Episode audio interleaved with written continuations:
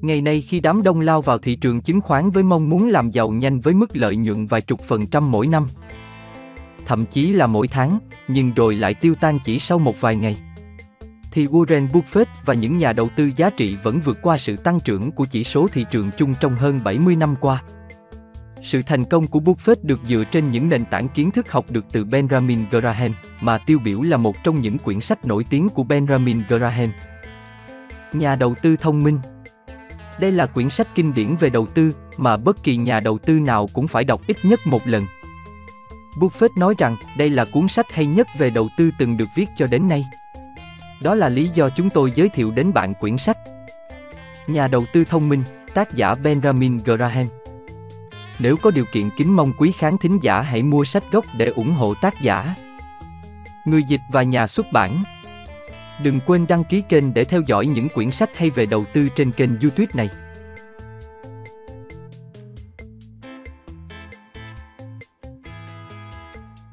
Chương 6 Phương châm phân bổ danh mục đầu tư cho nhà đầu tư mạnh bạo, cách tiếp cận tiêu cực. Nhà đầu tư song sáo nên bắt đầu từ cùng một nền tảng giống như nhà đầu tư phòng vệ.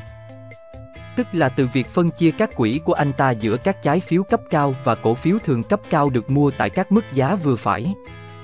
Anh ta sẽ phải sẵn sàng mở rộng ra các loại chứng khoán khác, nhưng trong mỗi trường hợp đó, anh ta sẽ phải tìm các lý do rất hợp lý để mua. Có một sự khó khăn trong việc thảo luận vấn đề này một cách có hệ thống, vì có không quy luật nào cho các hoạt động mạnh bạo. Phạm vi lựa chọn rất rộng, sự lựa chọn không chỉ phụ thuộc vào sự giỏi giang và các công cụ của người đầu tư, mà có lẽ là cả những mối quan tâm và ưu tiên của anh ta. Những điều tổng quát có ích nhất về nhà đầu tư mạnh bạo là thuộc vào loại tiêu cực. Hãy để anh ta nhường các cổ phiếu ưu đãi cấp cao cho các công ty đầu tư mua.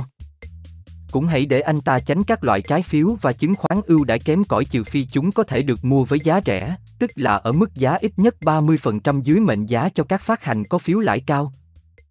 Và giá thấp hơn nữa với những phiếu lãi thấp. Anh ta sẽ để người khác mua các phát hành trái phiếu của chính phủ nước ngoài.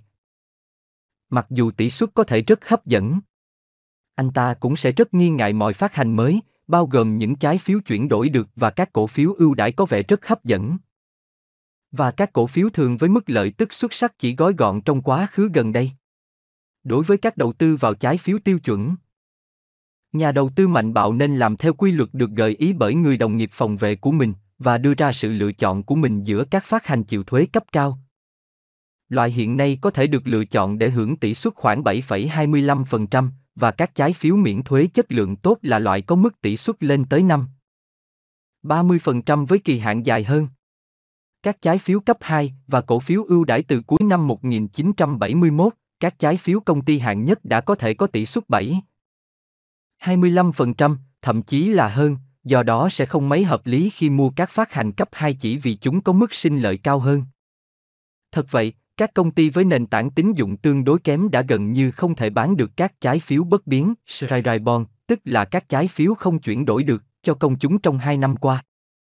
Do đó việc thanh toán nợ của họ đã được thực hiện qua việc bán các trái phiếu chuyển đổi được, tức các trái phiếu có chứng chỉ quyền mua đính kèm. Và đặt chúng vào một hạng riêng. Điều đó có nghĩa là hầu như tất cả các trái phiếu không chuyển đổi được có xếp hạng thấp đại diện cho các phát hành cũ hơn đang được bán với mức chiết khấu, bán dưới mệnh giá, lớn. Do đó chúng có khả năng tăng giá trị vốn khá lớn trong các điều kiện tương lai thuận lợi, tức là ở đây có sự kết hợp giữa sự tăng hạng trong xếp hạng tín dụng của công ty và các mức lãi suất trung thấp hơn. Nhưng kể cả trong vấn đề chiết khấu giá và từ đó là cơ hội lãi vốn, các trái phiếu cấp 2 cũng phải cạnh tranh với các trái phiếu phát hành tốt hơn. Một số trong các phiếu nợ được bảo vệ tốt với các phiếu lãi, kiểu cũ 2,5% tới 4%, được bán ở mức khoảng 50 xu trên 1 đô la vào năm 1970. Ví dụ, các trái phiếu American Telephone Telegraph 2,625 đáo hạn vào năm 1986 được bán với mức 51, các trái phiếu Atchison Topeka Santa Fe GR4. Đáo hạn vào năm 1995, được bán với mức 51 các trái phiếu Mazda, Hill 3,875, đáo hạn vào năm 1992, được bán với mức 50. Năm, do đó trong các điều kiện của cuối năm 1971, các nhà đầu tư mạnh bạo có thể thu được tất cả những gì anh ta mong muốn một cách hợp lý từ các trái phiếu hạng tốt được bán với chiết khấu lớn dưới dạng cả thu nhập lẫn khả năng tăng giá. Trong suốt cuốn sách này, chúng tôi nói đến khả năng bất kỳ tình huống thị trường rõ ràng và kéo dài nào trong quá khứ có thể xuất hiện trở lại trong tương lai. Do đó chúng tôi sẽ xem xét phương châm mà nhà đầu tư có thể phải chọn trong lĩnh vực trái phiếu nếu giá cả và tỷ suất lợi nhuận của những phát hành cấp cao trở lại các mức bình thường trước đây. Vì lý do này chúng tôi sẽ ghi lại ở đây các nhận định của mình về điểm đó trong lần xuất bản năm 1965, khi mà các trái phiếu cấp cao chỉ có tỷ suất là 4. 5%. Cần phải nói một điều về việc đầu tư vào các phát hành cấp 2, các phát hành mà tỷ suất có thể dễ dàng thấy là lên tới 8% hoặc hơn. Điểm khác biệt chủ yếu giữa các phát hành cấp 1 First Grade và cấp 2 Second Grade là số lần, hệ số nhân, các chi phí trả lãi đã được bù đắp bởi lợi tức. Ví dụ, vào đầu năm 1964, các trái phiếu thu nhập dưới dạng nợ, Income Debenture Bond, 5% của đường sắt Chicago. Milwaukee, SCT, Pau và Pacific, ở mức giá là 68, có tỷ suất là 7,35%. Nhưng hệ số bù đắp tổng chi phí trả lãi của con đường đó. Chưa tính thuế thu nhập, chỉ đạt 1,5 lần trong năm 1963, so với yêu cầu của chúng tôi là 5 lần cho mỗi trái phiếu đường sắt phát hành được bảo vệ tốt. Nhiều nhà đầu tư mua chứng khoán loại này vì họ cần thu nhập và không thể chấp nhận mức sinh lợi nhỏ mọn mà các trái phiếu phát hành cấp cao đưa ra. Kinh nghiệm rõ ràng cho thấy là không khôn ngoan khi mua một trái phiếu hoặc chứng khoán ưu đãi không có đủ sự an toàn đơn thuần chỉ vì tỷ suất của nó hấp dẫn. Ở đây chữ đơn thuần, ngụ ý rằng phát hành đó không được bán mức chiết khấu lớn và do đó không có cơ hội tăng đáng kể giá trị vốn gốc. Khi các chứng khoán như vậy được mua với giá toàn phần, tức là chỉ dưới 100 một vài điểm, thì có nhiều khả năng là vào một thời gian nào đó trong tương lai người cổ đông sẽ thấy mức báo giá còn thấp hơn nhiều. Vì khi việc kinh doanh trở nên xấu, hoặc có khi chỉ là thị trường xấu, thì các phát hành loại này thể hiện sự yếu kém với những cuộc sụt giá khốc liệt. Nhiều khi tiền lãi hoặc cổ tức bị tạm ngừng hoặc ít nhất là gặp nguy, và thường xuyên có sự yếu giá rõ ràng kể cả nếu các kết quả hoạt động không tệ. Để minh họa cụ thể cho đặc điểm này của các chứng khoán phát hành cấp 2 được ưu tiên, hãy để chúng tôi tóm tắt động thái giá của một nhóm gồm 10 trái phiếu thu nhập, Incom đường sắt vào các năm 1946-1947. Chúng bao gồm tất cả các trái phiếu được bán ở mức 96 hoặc hơn vào năm 1946, giá cao nhất của chúng trung bình là 102. Năm, trong năm tiếp theo, nhóm này có mức giá rất thấp, trung bình chỉ đạt 68, mất 1 phần 3 giá thị trường trong một thời gian ngắn, Lạ thay, những đường sắt trong nước lại cho các mức lợi tức tốt hơn nhiều trong năm 1947 so với 1946, do đó sự giảm giá mạnh mẽ đã đi ngược lại với toàn cảnh kinh doanh và phản ánh sự bán tháo trên thị trường chung. Nhưng cũng nên chỉ ra rằng sự giảm giá của các trái phiếu thu nhập này lớn hơn, xét theo tỷ lệ, so với các cổ phiếu thường trong danh sách công nghiệp Dow Jones khoảng 23%. Rõ ràng người mua các trái phiếu này với mức giá trên 100 không thể hy vọng có thể tham gia với bất kỳ mức độ nào vào một sự tăng giá nữa trong thị trường chứng khoán. Điểm hấp dẫn duy nhất là tỷ suất thu nhập, trung bình khoảng 4,25% so với 2,50% của các trái phiếu cấp 1 và hơn được 1,75% trong thu nhập hàng năm. Thế nhưng những gì xảy sau đó đã thể hiện quá nhanh và quá rõ ràng rằng chỉ thêm được một chút tăng thu nhập hàng năm nhỏ mà người mua các trái phiếu cấp 2 này có nguy cơ mất một phần đáng kể vốn của mình. Ví dụ trên cho phép chúng ta bày tỏ sự tôn trọng của mình đối với một ngụy biện rất phổ biến dưới cái tên nhái là đầu tư của nhà kinh doanh. Điều này bao gồm việc mua một chứng khoán có tỷ suất lợi tức cao hơn những gì có thể thu được từ một chứng khoán phát hành cấp cao. Mang theo nó rủi ro lớn hơn tương ứng, chấp nhận khả năng lõm vốn đã biết trước để đổi cho vỏn vẹn một hoặc 2% thêm thu nhập hàng năm là cách kinh doanh tồi. Nếu bạn sẵn sàng chấp nhận sự rủi ro thì bạn nên chắc chắn bạn có thể hiện thực hóa được phần lãi thật sự đáng kể trong giá trị vốn nếu mọi thứ diễn ra tốt đẹp. Do đó một trái phiếu cấp 2 5,5 hoặc 6% bán ngang giá, đúng bằng mệnh giá, luôn là một món mua xấu. Cùng một phát hành như vậy mà bán ở mức 70 thì hợp lý hơn, và nếu bạn đủ kiên nhẫn, bạn chắc sẽ có thể mua nó tại mức đó. Các trái phiếu cấp 2 và cổ phiếu ưu đãi có hai tính chất ngược nhau mà nhà đầu tư thông minh phải luôn ghi nhớ trong đầu. Gần như tất cả mọi thứ đều phải chịu sự sụt giá khốc liệt trong các thị trường tồi tệ. Mặt khác, một phần lớn trong chúng lấy lại vị thế của mình khi các điều kiện thuận lợi quay trở lại. Và cuối cùng chúng cũng trở nên ổn. Điều này cũng đúng cả với các cổ phiếu ưu đãi, cộng dồn hay lũy kế, không trả được cổ tức trong nhiều năm. Có một số phát hành như vậy vào đầu những năm 1940 là do hậu quả của cuộc suy thoái kéo dài vào những năm 1930. Trong thời kỳ bùng nổ sau chiến tranh vào các năm 1945-1947, rất nhiều trong số các khoản cộng dồn đó đã được chi trả hết hoặc là bằng tiền mặt hoặc bằng các chứng khoán mới. Và thậm chí vốn gốc cũng được hoàn lại. Nhờ vậy, các lợi nhuận lớn được kiếm bởi những người mà một vài năm trước đó đã mua các chứng khoán phát hành này khi chúng không được ai mua và được bán với mức giá thấp. Trong một miêu tả tổng quát, cũng có thể nói rằng các tỷ suất lợi tức cao hơn của các chứng khoán phát hành hạng trên cấp 2 được ưu tiên sẽ cho thấy rằng chúng đã bù đắp cho các thua lỗ về vốn không thu hồi lại được. Nói cách khác, một nhà đầu tư mà mua tất cả các chứng khoán phát hành như vậy tại mức giá trào của chúng cũng có thể đạt kết quả tốt. Trong dài hạn, bằng một người chỉ giới hạn trong các chứng khoán hạng nhất, hoặc thậm chí còn tốt hơn. Nhưng vì các lý do thực tế, vấn đề này cơ bản là không thích hợp.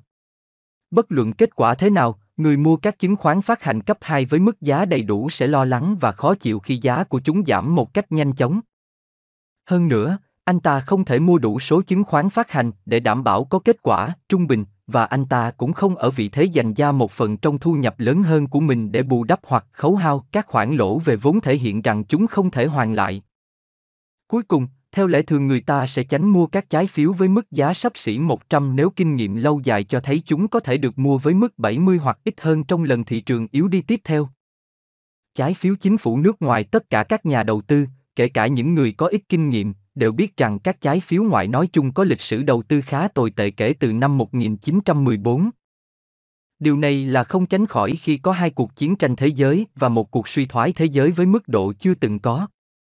Thế nhưng cứ vài năm là điều kiện thị trường lại đủ thuận lợi để cho phép bán một số trái phiếu ngoại phát hành mới với giá khoảng bằng mệnh giá. Hiện tượng này cho chúng ta biết khá nhiều về cách tư duy của một nhà đầu tư trung bình, và không chỉ trong lĩnh vực trái phiếu.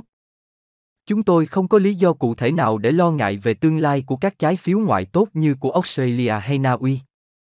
Nhưng chúng tôi có biết rằng, nếu và khi nào gặp vấn đề rắc rối, người sở hữu các phiếu nợ ngoại không có công cụ pháp lý hay cách khác để xúc tiến đòi hỏi của mình.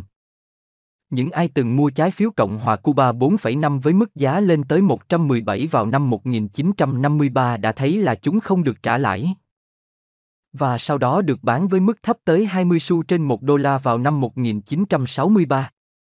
Danh sách trái phiếu của Sở Giao dịch Chứng khoán New York năm đó cũng có cả trái phiếu Congo thuộc Bỉ năm. 25 bán tại mức 36, các trái phiếu Hy Lạp 7 tại mức 30, và nhiều trái phiếu phát hành của Ba Lan bán với mức thấp tới 7. Có bao nhiêu bạn đọc biết được về sự thăng trầm của các trái phiếu 8% của tiệp khắc, khi chúng lần đầu tiên được bán ở nước này vào năm 1922 tại mức 96. nắm, Chúng tăng đến 112 vào năm 1928, giảm xuống 67,75 vào năm 1932, hồi phục trở lại lên 106 vào năm 1936, sụp xuống 6 vào năm 1939. Và hồi phục, một cách không thể tin được, lên tới 117 vào năm 1946, rơi đột ngột xuống 35 vào năm 1948, và tới 1970 thì bán ở mức thấp tới 8. Nhiều năm trước có cuộc tranh cãi về việc mua các trái phiếu ngoại dựa trên lập luận là một nước chủ nợ giàu như nước ta có nghĩa vụ đạo đức là cho nước ngoài vay. Thời gian là thứ vốn đem tới bao sự trả đũa thì nay nó lại thấy chúng ta đang phải đối đầu với vấn đề khó giải quyết về cán cân thanh toán của chính mình. Một phần là do việc mua quy mô lớn các trái phiếu ngoại do các nhà đầu tư Mỹ tìm kiếm lợi thế nhỏ về tỷ suất lợi tức. Trong nhiều năm qua, chúng tôi đã nghi ngờ sự hấp dẫn vốn có của những đầu tư như vậy từ quan điểm của người mua. Giờ đây có lẽ chúng tôi nên nói thêm rằng người mua sẽ giúp ích cho cả đất nước và chính mình nếu anh ta từ chối các cơ hội này.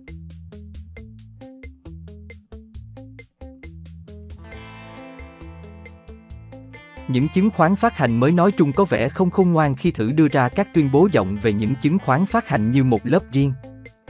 Bởi vì chúng bao trùm phạm vi rộng nhất có thể về chất lượng và sự hấp dẫn. Tất nhiên là có những ngoại lệ cho bất kỳ quy tắc nào được đưa ra. Gợi ý duy nhất của chúng tôi là tất cả các nhà đầu tư nên cẩn thận với các phát hành mới, điều này đơn giản có nghĩa là chúng cần được nghiên cứu kỹ và qua các cuộc kiểm tra vô cùng kỹ lưỡng trước khi mua. Có hai lý do cho sự đề phòng kép này. Đầu tiên là các phát hành mới có kỹ năng bán hàng đặc biệt đằng sau chúng, điều này đòi hỏi một mức độ kháng cự đặc biệt đối với doanh số. Thứ hai là hầu hết các phát hành mới được bán trong lá các điều kiện thị trường thuận lợi, tức là thuận lợi cho người bán và do đó là ít thuận lợi hơn đối với người mua. Tác dụng của các xem xét này trở nên mỗi lúc một quan trọng hơn khi ta đi từ các trái phiếu có chất lượng cao nhất xuống các trái phiếu cấp 2 được ưu tiên cho tới các cổ phiếu thường phát hành lần đầu nằm ở đấy. Một lượng khổng lồ các hành động tài chính, bao gồm việc thanh toán các trái phiếu ở giá thu hồi và thay chúng bằng các phát hành mới với phiếu lãi thấp hơn. Đã xảy ra trong quá khứ. Hầu hết những hoạt động đó là trong chủng loại trái phiếu cấp cao và cổ phiếu ưu đãi. Những người mua chủ yếu các tổ chức là tài chính. Có đầy đủ tiêu chuẩn để bảo vệ lợi ích của mình. Do đó các phát hành này được định giá cẩn thận để đạt mức hiện hành của các phát hành tương đương có thể so được và kỹ năng bán hàng mạnh mẽ không ảnh hưởng nhiều tới kết quả. Khi mà các mức lãi suất cứ giảm dần dần, những người mua cuối cùng phải trả giá quá cao cho các phát hành này. Và nhiều chứng khoán trong số đó đã giảm giá đáng kể trên thị trường. Đây là một khía cạnh của xu hướng chung là bán tất cả các loại chứng khoán mới khi điều kiện thuận lợi nhất cho người phát hành. Nhưng trong trường hợp của các phát hành chất lượng cao những tác dụng xấu đối với người mua thường đáng buồn hơn là nghiêm trọng, Tình hình tương đối khác khi ta nghiên cứu các trái phiếu cấp thấp và cổ phiếu ưu đãi được bán trong các thời kỳ 1945 1946 và 1960 1961. Ở đây tác dụng của các nỗ lực bán rõ ràng hơn, vì hầu hết các phát hành này chắc được thu xếp bán cho các nhà đầu tư cá nhân và không chuyên nghiệp. Những phát hành này có đặc điểm là chúng không thể hiện đầy đủ khi đánh giá hiệu quả hoạt động của các công ty sau một số năm đủ nhiều. Chúng có vẻ đủ an toàn, phần lớn thời gian, nếu có thể giả định mức lợi tức hiện tại sẽ còn tiếp tục mà không bị sụt giảm nghiêm trọng. Các ngân hàng chủ đầu tư tung ra các phát hành này hẳn đã chấp nhận điều này rồi, và nhân viên của họ không gặp nhiều khó khăn trong việc thuyết phục bản thân và khách hàng với mức độ tương tự. Mặc dù vậy, đó vẫn là một phương pháp đầu tư không chắc chắn, một phương pháp có nhiều khả năng sẽ khiến bạn phải trả giá. Các thời kỳ thị trường giá lên thường có đặc điểm là sự chuyển đổi của nhiều doanh nghiệp gọi vốn nội bộ, Rivatelli Aunet Biriners, trở thành các công ty có cổ phần chào bán. Đây là hoàn cảnh của các năm 1945, 1946 và một lần nữa vào đầu năm 1960. Quá trình này khi đó đã đạt đến mức độ ghê gớm cho tới khi nó sụp đổ thảm hại vào tháng 5 năm 1962. Sau thời kỳ biệt tâm khoảng vài năm, thì toàn bộ bi hài kịch lại lặp lại, từng bước một, vào các năm 1967-1969. Các phát hành cổ phiếu thường mới các đoạn sau được tái hiện không thay đổi gì từ lần xuất bản năm 1959, thêm phần bình luận. Việc kinh doanh cổ phiếu thường có hai dạng khác nhau.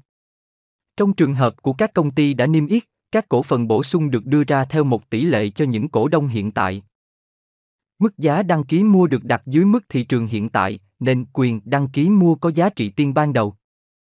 Việc bán các cổ phần mới luôn được cam kết bởi một hoặc nhiều ngân hàng đầu tư, nhưng niềm hy vọng và kỳ vọng chung là tất cả các cổ phần mới sẽ được mua thông qua việc thực hiện các quyền đăng ký. Do đó việc mua các cổ phiếu thường bổ sung của các công ty niêm yết thường không đòi hỏi nỗ lực bán tích cực về phía công ty phát hành. Kiểu thứ hai là bán gia công chúng cổ phiếu thường của các công ty trước đây là doanh nghiệp gọi vốn nội bộ. Hầu hết loại cổ phiếu này được bán để tạo được số lượng cổ phần kiểm soát cho phép các công ty đó kiếm lợi ở một thị trường thuận lợi và để đa dạng hóa nguồn tài chính của chúng. Khi tiền mới được tạo ra cho công ty, nó thường thông qua việc bán cổ phiếu ưu đãi, như đã nói ở trên. Hoạt động này đi theo một mô thức rõ ràng. Mà theo bản chất của thị trường chứng khoán sẽ đem tới nhiều thua lỗ và thất vọng cho công chúng.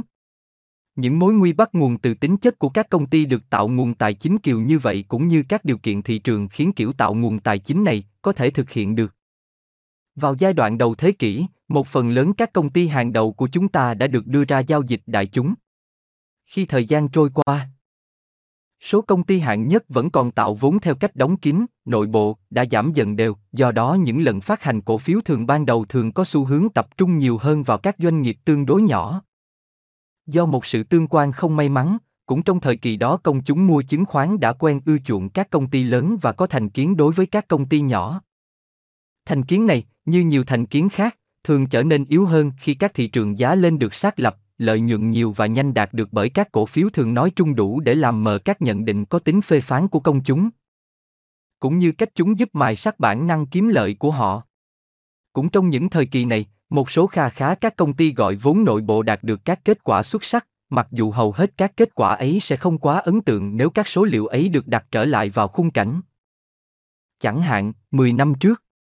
Khi ghép các yếu tố này vào với nhau, các hệ quả sau đây sẽ xảy ra, trong khoảng giữa của giai đoạn thị trường giá lên.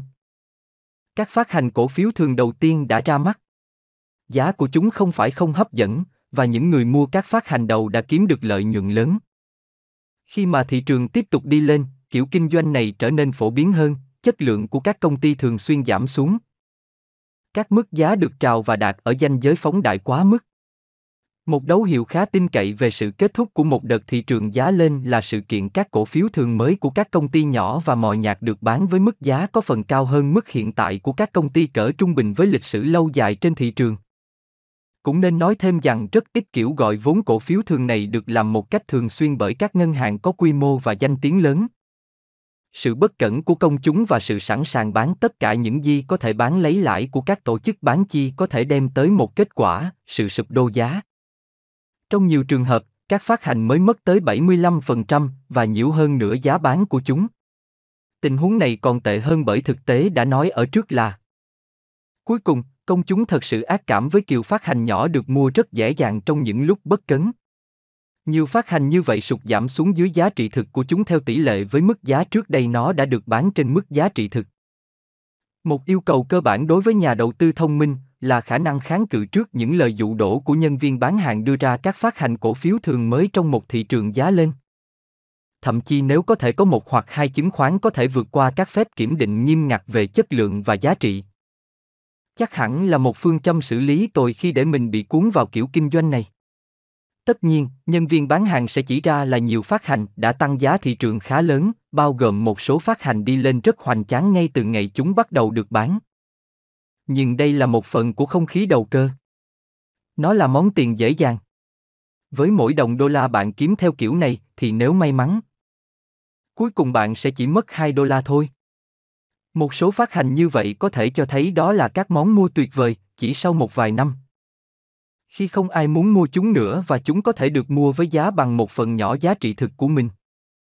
Trong lần xuất bản 1965 chúng tôi đã tiếp tục thảo luận về vấn đề này như sau. Trong khi các khía cạnh rộng hơn của động thái thị trường chứng khoán từ năm 1949 đã không thích hợp lắm để phân tích theo kinh nghiệm lâu dài, sự phát triển của các cổ phiếu thường mới được phát hành đã đi đúng theo truyền thống cổ xưa. Điều đáng băn khoăn là liệu trước kia chúng ta đã từng có nhiều phát hành mới được tung ra như vậy. Mà chất lượng kém như vậy, và với những vụ sụp đổ giá như vậy, như chúng ta đã từng trải qua vào những năm 1960-1962 hay không? Khả năng của cả thị trường chứng khoán nói chung tách minh nhanh chóng khỏi tai họa là một hiện tượng phi thường, khơi đậy những ký ức đã vùi sâu về sự không thế tổn thương của nó trong vụ sụp đổ bất động sản lớn của Florida năm 1925. Có cần phải lặp lại sự điên cuồng về các phát hành chứng khoán mới trước khi thị trường giá lên hiện nay có thể đi đến kết thúc dứt khoát của nó? Ai biết được? Nhưng chúng tôi biết là một nhà đầu tư thông minh sẽ không quên những gì xảy ra vào năm 1962 và sẽ để những người khác thu lãi nhanh trong lĩnh vực này rồi trải qua những thua lỗ đau đớn tiếp theo.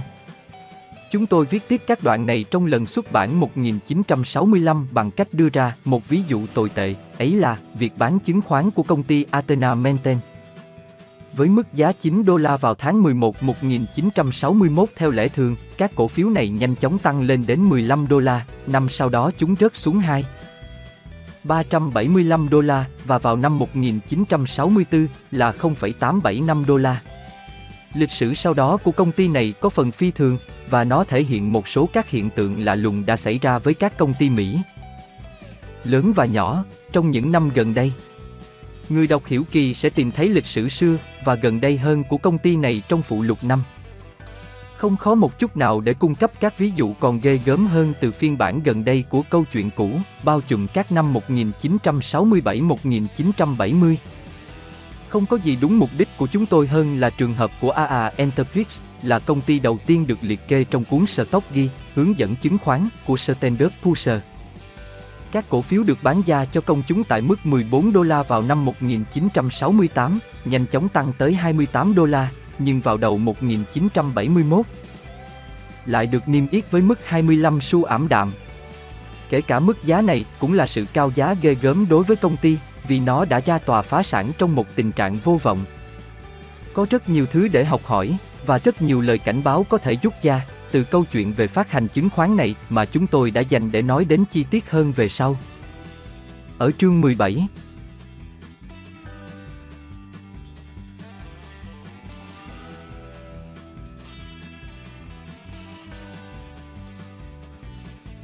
Bình luận về chương 6 Những cú mà bạn đấm trượt là những cú khiến bạn mất sức.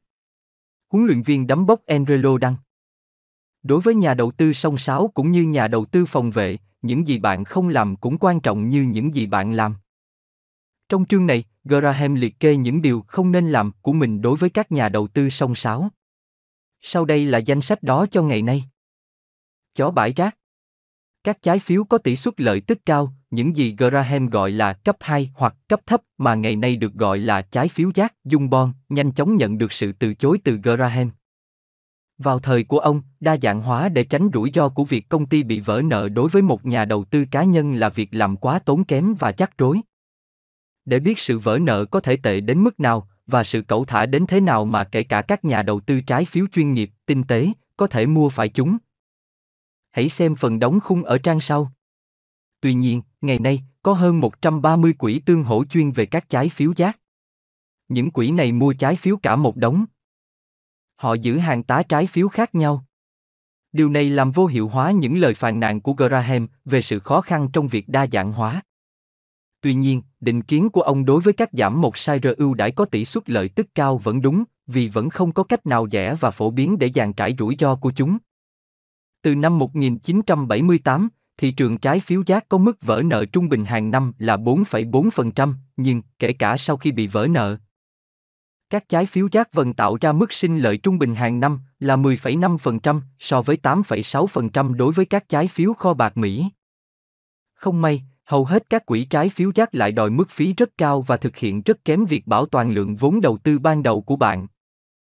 Một quỹ trái phiếu giác có lẽ thích hợp nếu bạn đã nghỉ hưu và đang tìm kiếm thu nhập thêm hàng tháng để thêm vào lương hưu của bạn. Và có thể chịu được sự rối loạn giá trị tạm thời. Nếu bạn làm việc ở ngân hàng hoặc một công ty tài chính, sự tăng mức lãi suất đột ngột có thể giới hạn mức tăng lương của bạn hoặc thậm chí là đe dọa sự ổn định nghề nghiệp của bạn, do đó một quỹ trái phiếu giác thường vượt qua hầu hết các quỹ trái phiếu khác khi lãi suất tăng và sẽ là hợp lý khi dùng nó để đối trọng trong 401k của bạn. Mặc dù vậy, một quỹ trái phiếu rác chỉ là một lựa chọn nhỏ, không phải là nghĩa vụ đối với nhà đầu tư thông minh. Một thế giới đau khổ đối với các trái phiếu Wordam. Mua một trái phiếu chỉ vì tỷ suất lợi tức của nó giống như kết hôn chỉ vì tình dục vậy. Nếu thứ đầu tiên cuốn hút bạn biến mất, bạn sẽ thấy mình tự hỏi, còn gì nữa? Khi mà câu trả lời là không còn gì cả, thì người trong cuộc hôn nhân và người giữ trái phiếu đều có trái tim tan nát như nhau. Vào ngày 9 tháng 5 năm 2001, Wordum, In đã bán ra lượng trái phiếu lớn nhất trong lịch sử công ty của Mỹ, chỉ giá 11,9 tỷ đô la. Trong số những người mua bị lôi cuốn bởi tỷ suất lợi tức lên tới 8,3% có California Public Employee Retirement System, hệ thống hưu của các viên chức bang California. Một trong những quỹ lương hưu lớn nhất thế giới, Retirement System of Alabama, các hệ thống hưu bang Alabama, mà các nhà quản lý của nó sau đó giải thích rằng các tỷ suất lợi tức cao đã rất lôi cuốn chúng tôi vào lúc mua. Và quỹ sơ trong Coppola Bonfang, nơi mà người đồng quản lý thích thú với tỷ suất béo bở của Wordham đến nỗi ông ta huênh hoang rằng Chúng tôi được trả hơn cả mức tương xứng với rủi ro. Nhưng chỉ cần một cái liếc mắt 30 giây vào tập quảng cáo trái phiếu của Wordham cũng cho thấy rằng các trái phiếu này không những không đem tới điều gì ngoài tỷ suất lợi tức của nó, mà còn mang tới tất cả những gì gây thua lỗ. Hai trong năm năm trước, Thu nhập trước thuế của Wordam, lợi nhuận của công ty trước khi trả thuế cho Eraser, thấp hơn mức để bù đắp những chi phí cố định phải trả của nó, tức chi phí của việc trả lãi suất cho những người nắm trái phiếu của nó, một khoản khổng lồ 4. 1 tỷ đô la. Wordam chỉ có thể trả những khoản thanh toán trái phiếu đó bằng cách vay thêm tiền từ các ngân hàng. Và bây giờ, với lượng trái phiếu mới khổng lồ này, Wordam lại làm tăng các chi phí lãi suất của mình thêm 900 triệu đô la mỗi năm. Theo như lời của ông Triroso trong chuyện ý nghĩa cuộc sống của con trăng Manti. Wordam đã nhồi nhét bản thân nó đến mức sẽ phải nổ tung. Không có tỷ suất lợi tức nào có thể đủ cao để bù đắp cho một nhà đầu tư dám liều lĩnh với sự bùng nổ kiểu như vậy. Các trái phiếu Wordam đúng là có tạo ra tỷ suất lợi tức béo bở 8% trong một vài tháng. Nhưng rồi sau đó, như Graham hẳn sẽ dự đoán, tỷ suất này bỗng nhiên chẳng có được một sự che chở nào. Wordam công bố phá sản vào tháng 7 năm 2002. Wordam đã thừa nhận vào tháng 8 năm 2002 rằng công ty này đã phóng đại lợi tức của mình thêm 7 tỷ đô la. 3.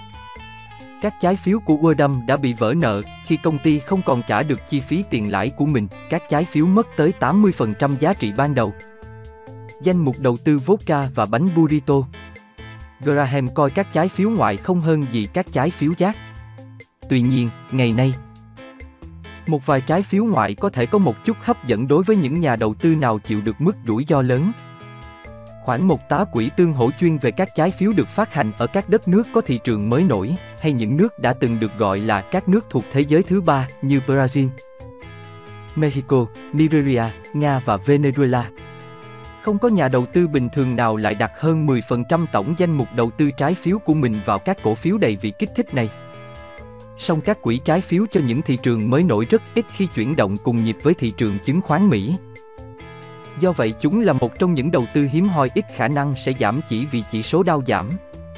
Điều này có thể cho bạn một góc an toàn nhỏ trong danh mục đầu tư lúc bạn có thể cần nó nhất. Chết bằng cái chết của nhà kinh doanh. Như chúng ta đã thấy trong chương 1, việc kinh doanh trong ngày, tức là giữ các chứng khoán khoảng vài tiếng mỗi lần, là một trong những vũ khí tốt nhất từng được phát minh ra để giúp tự sát về mặt tài chính. Một số giao dịch của bạn có thể làm ra tiền, song hầu hết các giao dịch sẽ làm bạn mất tiền, trong khi nhà môi giới của bạn sẽ luôn được tiền. Và sự háo hức của bạn khi mua hoặc bán một chứng khoán có thể làm giảm mức sinh lợi của bạn. Một người lưu lĩnh mua một chứng khoán có thể dễ dàng phải trả giá cao hơn 10 xu so với mức giá cổ phần gần thời điểm đó nhất trước khi có bất kỳ người bán nào muốn bán nó.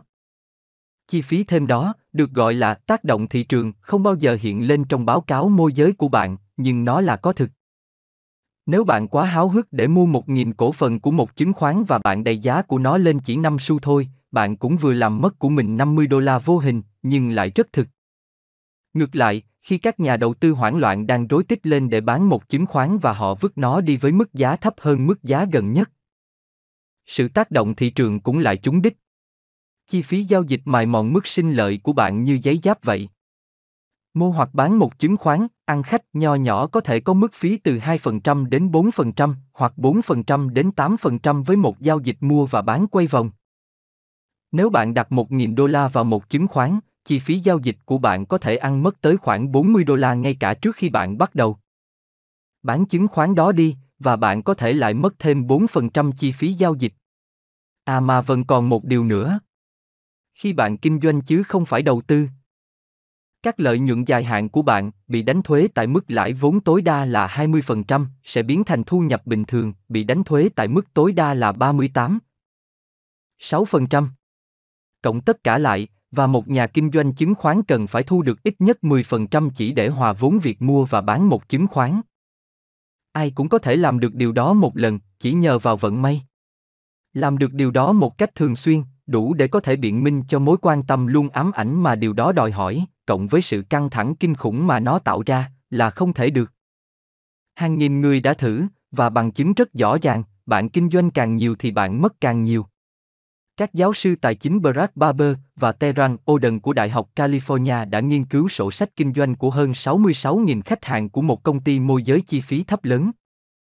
Từ năm 1991 đến 1996, các khách hàng này đã thực hiện hơn 1,9 triệu giao dịch.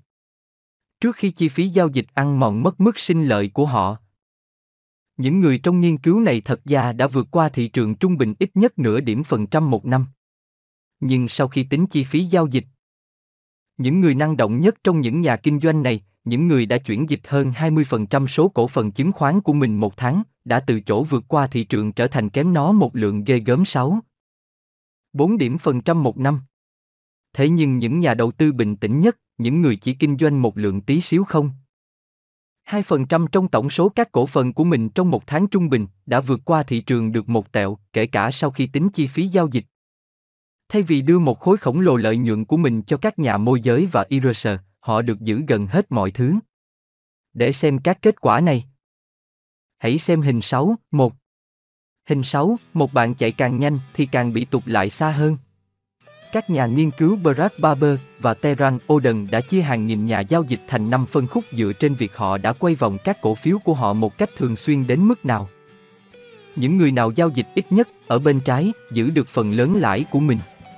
Còn những người không kiên nhẫn hoặc cực kỳ hiểu động chỉ làm giàu cho các nhà môi giới của họ chứ không phải cho chính họ, các cột ở tận cùng bên phải nêu quỹ chỉ số thị trường để so sánh.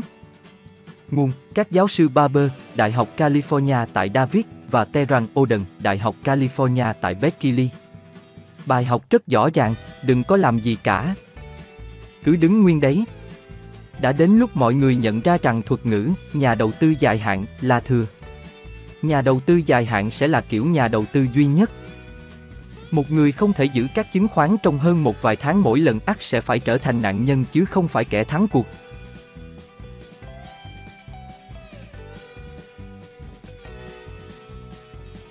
Châu chậm uống nước đục. Trong những độc tố làm giàu nhanh chóng đã đầu độc suy nghĩ của công chúng đầu tư vào những năm 1990. Cái nguy hiểm nhất là ý nghĩ rằng bạn có thể làm giàu bằng cách mua các IPO. Một IPO là một chứng khoán phát hành ra công chúng lần đầu, hay lần bán đầu tiên của một cổ phiếu công ty cho công chúng. Ban đầu, việc đầu tư vào các IPO nghe có vẻ là một ý tưởng tuyệt vời, quả thực. Nếu bạn mua 100 cổ phiếu của Microsoft, khi nó được bán cho công chúng vào ngày 13 tháng 3 năm 1986, khoản đầu tư 2.100 đô la của bạn sẽ nở thành 720.000 đô la vào đầu 2003. Và các giáo sư tài chính Jay Jeter và William Schwartz đã cho thấy rằng nếu bạn giải tổng cộng chỉ có 1.000 đô la trên tất cả các IPO vào tháng 1 năm 1960 tại mức giá bán của nó, sau đó đem bán hết vào cuối tháng đó, rồi lại đầu tư mới vào một loạt các IPO của tháng sau đó, thì danh mục đầu tư của bạn sẽ có giá trị hơn 533 nhân với 10 mũ 33, 1033 đô la vào cuối năm 2001. Trên trang giấy in, con số đó trông như thế này. 533000000 tỷ tỷ đô la, không may thay. Với mỗi IPO thắng lớn như Microsoft, lại có hàng nghìn cái thua lỗ khác. Các nhà tâm lý học Daniel Kahneman và Amos Tversky đã cho thấy khi con người ước tính khả năng hoặc tần suất xảy ra của một sự kiện. Sự đánh giá đó không phải dựa trên tần suất thực sự của sự kiện, mà dựa trên sự nổi bật của các ví dụ quá khứ. Chúng ta luôn muốn mua chứng khoán Microsoft tương lai chính vì chúng ta đã không mua được chứng khoán Microsoft ban đầu. Nhưng chúng ta thường tự động bỏ qua thực tế là hầu hết các IPO là sự đầu tư tồi tệ bạn có thể sẽ thu được 533 nhân 1033 đô la đó chỉ khi bạn không bao giờ bỏ lỡ một chứng khoán ăn thắng hiếm có nào của thị trường IPO, một điều hầu như không thể. Cuối cùng, hầu hết các mức sinh lợi cao của các IPO đã bị thâu tóm bởi các thành viên của một câu lạc bộ riêng biệt độc quyền, các ngân hàng đầu tư và công ty quỹ lớn được mua các cổ phiếu tại mức giá ban đầu, tức giá bao tiêu. Trước khi chứng khoán bắt đầu được bán ra cho công chúng, các cuộc phát hành IPO lớn nhất thường xảy ra với những chứng khoán nhỏ tới nỗi các nhà đầu tư lớn cũng không thể có được cổ phần này. Chúng không đủ cho tất cả mọi người. Nếu cũng như hầu hết các nhà đầu tư khác, bạn chỉ có thể tiếp cận được với các IPO sau khi cổ phiếu của chúng đã vượt quá xa so với mức giá độc quyền ban đầu. Các kết quả của bạn sẽ rất tồi tệ. Từ năm 1980 đến 2001, nếu bạn mua một chứng khoán IPO trung bình tại giá đóng cửa bán ra công chúng đầu tiên của nó và giữ nó trong 3 năm, bạn sẽ kém thị trường chung là hơn 23 điểm phần trăm mỗi năm. Có lẽ không có chứng khoán nào thể hiện giấc mơ viễn vông về việc làm giàu từ IPO thích hợp hơn và Linux. Linux thể net MSFT, Linux là Microsoft tiếp theo, một người mua sớm thốt lên. Mua bây giờ và nghỉ hưu trong 5 năm nữa. Vào ngày 9 tháng 12 năm 1999, chứng khoán này được đưa ra với giá bán gia công chúng ban đầu là 30 đô la. Nhưng nhu cầu của chúng ghê gớm đến nỗi khi Nasdaq mở cửa sáng hôm đó. Không có người sở hữu ban đầu nào của Valinux chịu bán cổ phần của mình cho đến khi mức giá đạt 299 đô la. Cổ phiếu này đạt đỉnh là 320 đô la và đóng cửa với giá 239. 25 đô la, mức lãi vốn 697,5% chỉ trong một ngày. Nhưng phần lãi đó vào túi một nhúm các tổ chức kinh doanh, còn các nhà đầu tư cá nhân thì hầu như bị đóng băng ở bên ngoài. Điều quan trọng hơn, việc mua các IPO là một ý tưởng tồi vì nó vi phạm một cách trắng trợn một trong các định luật cơ bản của Graham, cho dù có bao nhiêu người khác muốn mua một chứng khoán. Bạn chỉ nên mua chứng khoán đó nếu đó là một cách rẻ để sở hữu một doanh nghiệp đáng giá. Tại mức giá đỉnh điểm của ngày đầu tiên, những người đầu tư đã đặt giá trị của các cổ phần của Valinus ở mức tổng cộng 12,7 tỷ đô la.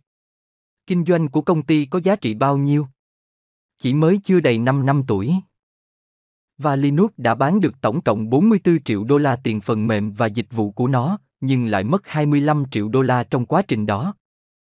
Trong quý tài chính gần nhất của nó, Valinux tạo ra 15 triệu đô la doanh số bán hàng, nhưng lại mất 10 triệu đô la vào đó. Công ty này do đó đang mất gần 70 xu với mỗi đô la nó thu vào. Thâm hụt tích dồn tổng cộng, lượng tiền tổng chi phí vượt quá lợi nhuận của Valinux là 30 triệu đô la. Nếu Valinux là một công ty giao dịch nội bộ sở hữu bởi người hàng xóm của bạn, và anh ta thò đầu qua hàng rào vào hỏi bạn xem bạn sẽ trả giá bao nhiêu để lấy cái công ty nhỏ bé đang vật lộn khỏi tay anh ta. Thì bạn sẽ trả lời, à, 12,7 tỷ đô la nghe có vẻ hợp lý với tôi nhỉ? Hay bạn ngược lại sẽ cười lịch sự, và quay lại vỉ thịt nướng của mình? Và tự hỏi không biết ông hàng xóm mình đang hút cái gì vậy? Chỉ dựa vào mỗi sự đánh giá của bản thân, không ai trong chúng ta lại đồng ý trả gần 13 tỷ đô la cho một công ty thua lỗ đã nằm ở độ sâu 30 triệu đô la trong hố rồi. Nhưng khi chúng ta ở ngoài công chúng chứ không phải ở riêng tư nội bộ, khi mà sự định giá trở thành cuộc thi về sự nổi tiếng. Giá của một chứng khoán có vẻ quan trọng hơn giá trị của công ty mà nó đại diện. Miễn là có người trả cao hơn bạn cho một chứng khoán. Tại sao lại phải quan tâm đến giá trị kinh doanh của công ty? Biểu đồ này cho biết tại sao. Hình 6, hai huyền thoại về và Linux. Sau khi đi lên như tên lửa vào ngày đầu tiên kinh doanh, và Linux đã đi xuống như một cục bơ. Tới ngày 9 tháng 12 năm 2002, 3 năm sau khi chứng khoán này ở mức 239 50 đô la, và Linux đóng cửa với mức 1,19 đô la một cổ phiếu. Sau khi cân nhắc các chứng cứ một cách khách quan, nhà đầu tư thông minh sẽ kết luận rằng IPO không viết tắt cho Initial Public Offering, phát ra công chúng lần đầu. Mà đúng hơn, nó còn là viết tắt cho X probably overbid, nó hẳn là bị định giá quá cao, Imarina Profit Only chỉ là lợi nhuận ảo. Insider Private Opportunity, cơ hội riêng của kẻ nội bộ, hoặc Idiotic, Ripostero, and Ultraru, ngu ngốc, vớ vẩn. Và điên rồ.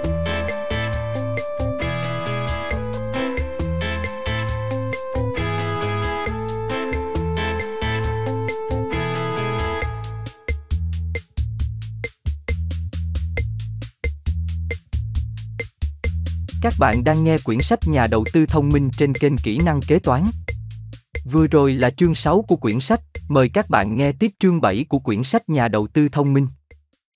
Nếu có điều kiện, kính mong các bạn hãy mua sách gốc để ủng hộ tác giả, người dịch và nhà xuất bản. Hãy đăng ký kênh để ủng hộ chúng tôi.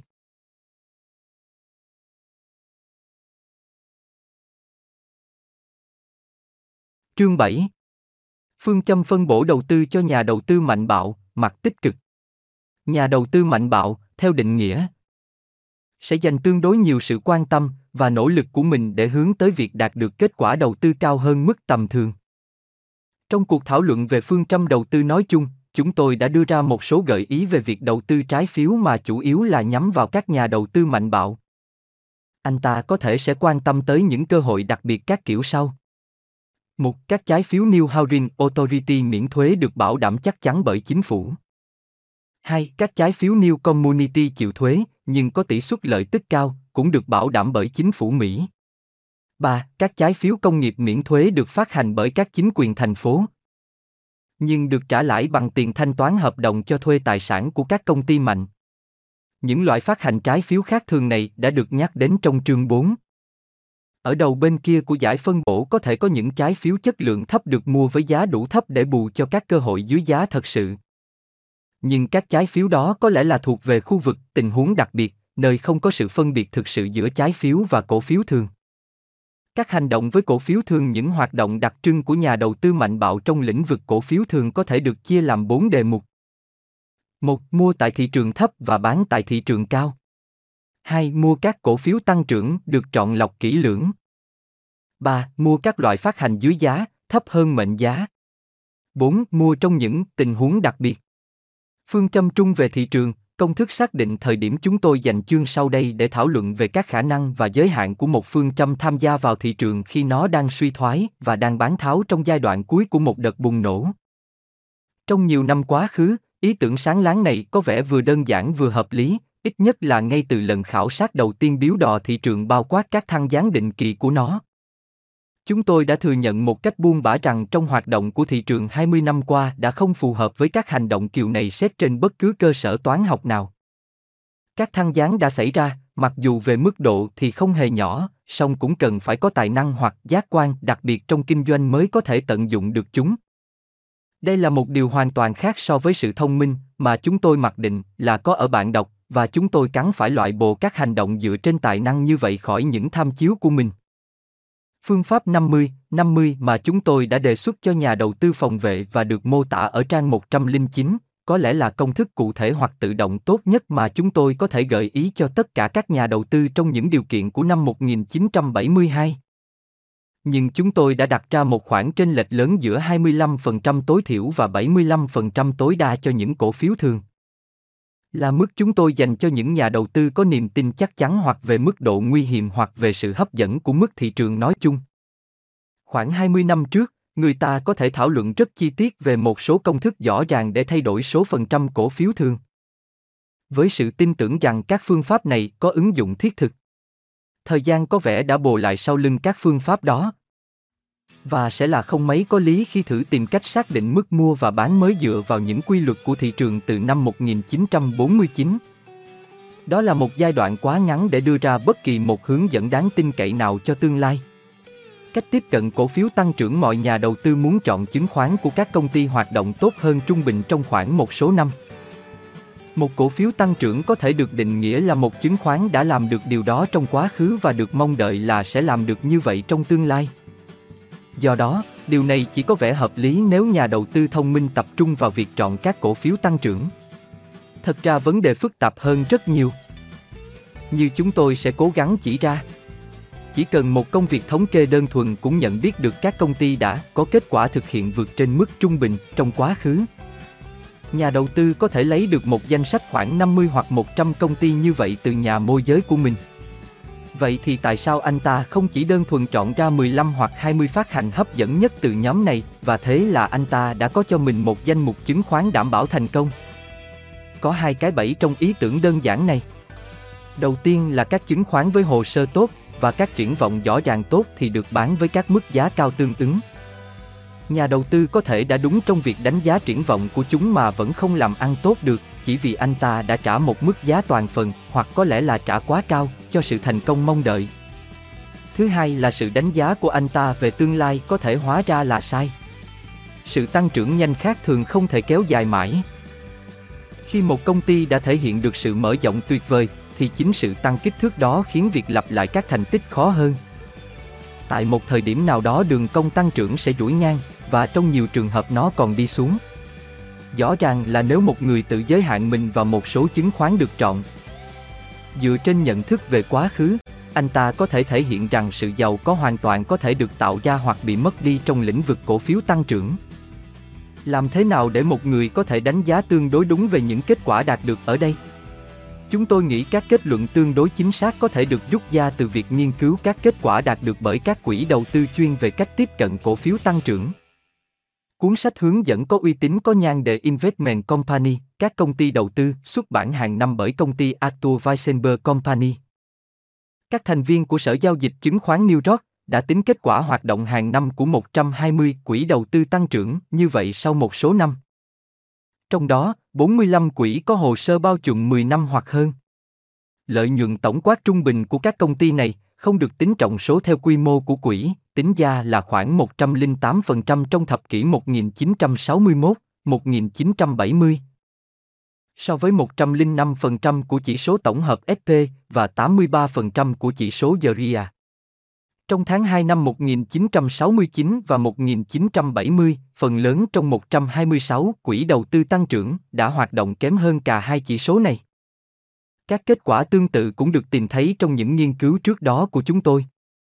Điều được suy ra ở đây là không có phần thưởng xuất sắc nào được thu từ việc đầu tư đa dạng vào công ty tăng trưởng so với kết quả từ cổ phiếu thường nói chung. Không có lý do gì để nghĩ rằng một nhà đầu tư thông minh trung bình, kể cả với nỗ lực tận tụy, có thể thu được các kết quả tốt hơn sau nhiều năm từ việc mua các cổ phiếu tăng trưởng. So với các công ty đầu tư chuyên về lĩnh vực này, rõ ràng các tổ chức này có sẵn trí tuệ và phương tiện nghiên cứu tốt hơn bạn. Do đó, chúng tôi sẽ phải khuyên các nhà đầu tư mạnh bạo không nên quá quan tâm đến các cổ phiếu tăng trưởng theo cách thông thường. Đây là kiều mà trong đó các triển vọng tuyệt vời được thị trường nhận biết hoàn toàn và đã được phản ánh trong tỷ lệ giá lợi tức hiện tại. Chẳng hạn, là cao hơn 20. Đối với nhà đầu tư phòng vệ, chúng tôi khuyên giới hạn trên của giá mua là 25 lần lợi tức trung bình trong 7 năm qua. Hai chỉ tiêu này sẽ gần như là tương đương trong hầu hết các trường hợp. Một điều ấn tượng về các cổ phiếu tăng trưởng với tư cách một nhóm là chúng có xu hướng dao động mạnh về giá thị trường. Điều này đúng với những công ty lớn nhất và có lịch sử lâu dài nhất, chẳng hạn như General Electric và International Business Machine, và còn đúng hơn nữa với những công ty thành công mới hơn và nhỏ hơn. Chúng minh họa cho giả thiết của chúng tôi là đặc điểm chủ yếu của thị trường chứng khoán kể từ năm 1949 chính là sự xuất hiện của yếu tố đầu cơ cao vào cổ phiếu của những công ty có thành công lớn nhất. Mà bản thân chúng cũng có được sự đánh giá tín nhiệm đầu tư cao. Xếp hạng tín dụng của chúng thuộc loại tốt nhất. Và chúng chi trả lãi suất thấp nhất cho những khoản vay của mình. Tính chất đầu tư của một công ty như vậy có thể sẽ không thay đổi qua nhiều năm. Nhưng các tính chất rủi ro của chứng khoán của nó sẽ dựa vào những gì xảy ra với thị trường chứng khoán.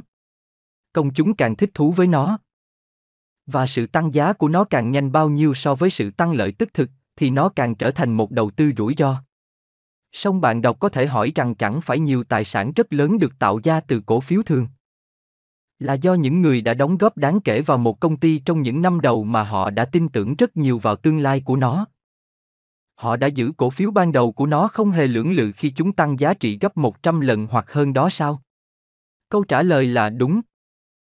Nhưng sự giàu có lớn từ việc đầu tư vào một công ty hầu như luôn được hiện thực hóa bởi những người có mối quan hệ gần gũi với công ty đó, qua việc làm công ở đó, quan hệ gia đình vân vân, điều đó giải thích cho việc họ đặt một phần lớn vốn của mình vào một cổ phiếu và giữ lấy chúng qua mọi thăng trầm. Mặc cho biết bao điều đã hấp dẫn họ bán với mức giá rõ ràng rất cao trong suốt cả quá trình. Một nhà đầu tư mà không có mối quan hệ cá nhân gần gũi như vậy sẽ liên tục gặp phải câu hỏi là liệu có phải một phần quá lớn quỹ tiền của anh ta đang đặt vào chỉ một công ty. Mỗi lần giảm giá, cho dù sau đấy nó cho thấy chỉ là tạm thời, sẽ nhấn thêm vào vấn đề của anh ta, và sức ép trong cũng như ngoài sẽ dễ buộc anh ta chọn những gì có vẻ là khoản lợi nhuận ngon. Nhưng thật ra còn lâu mới là một món hời tuyệt đối.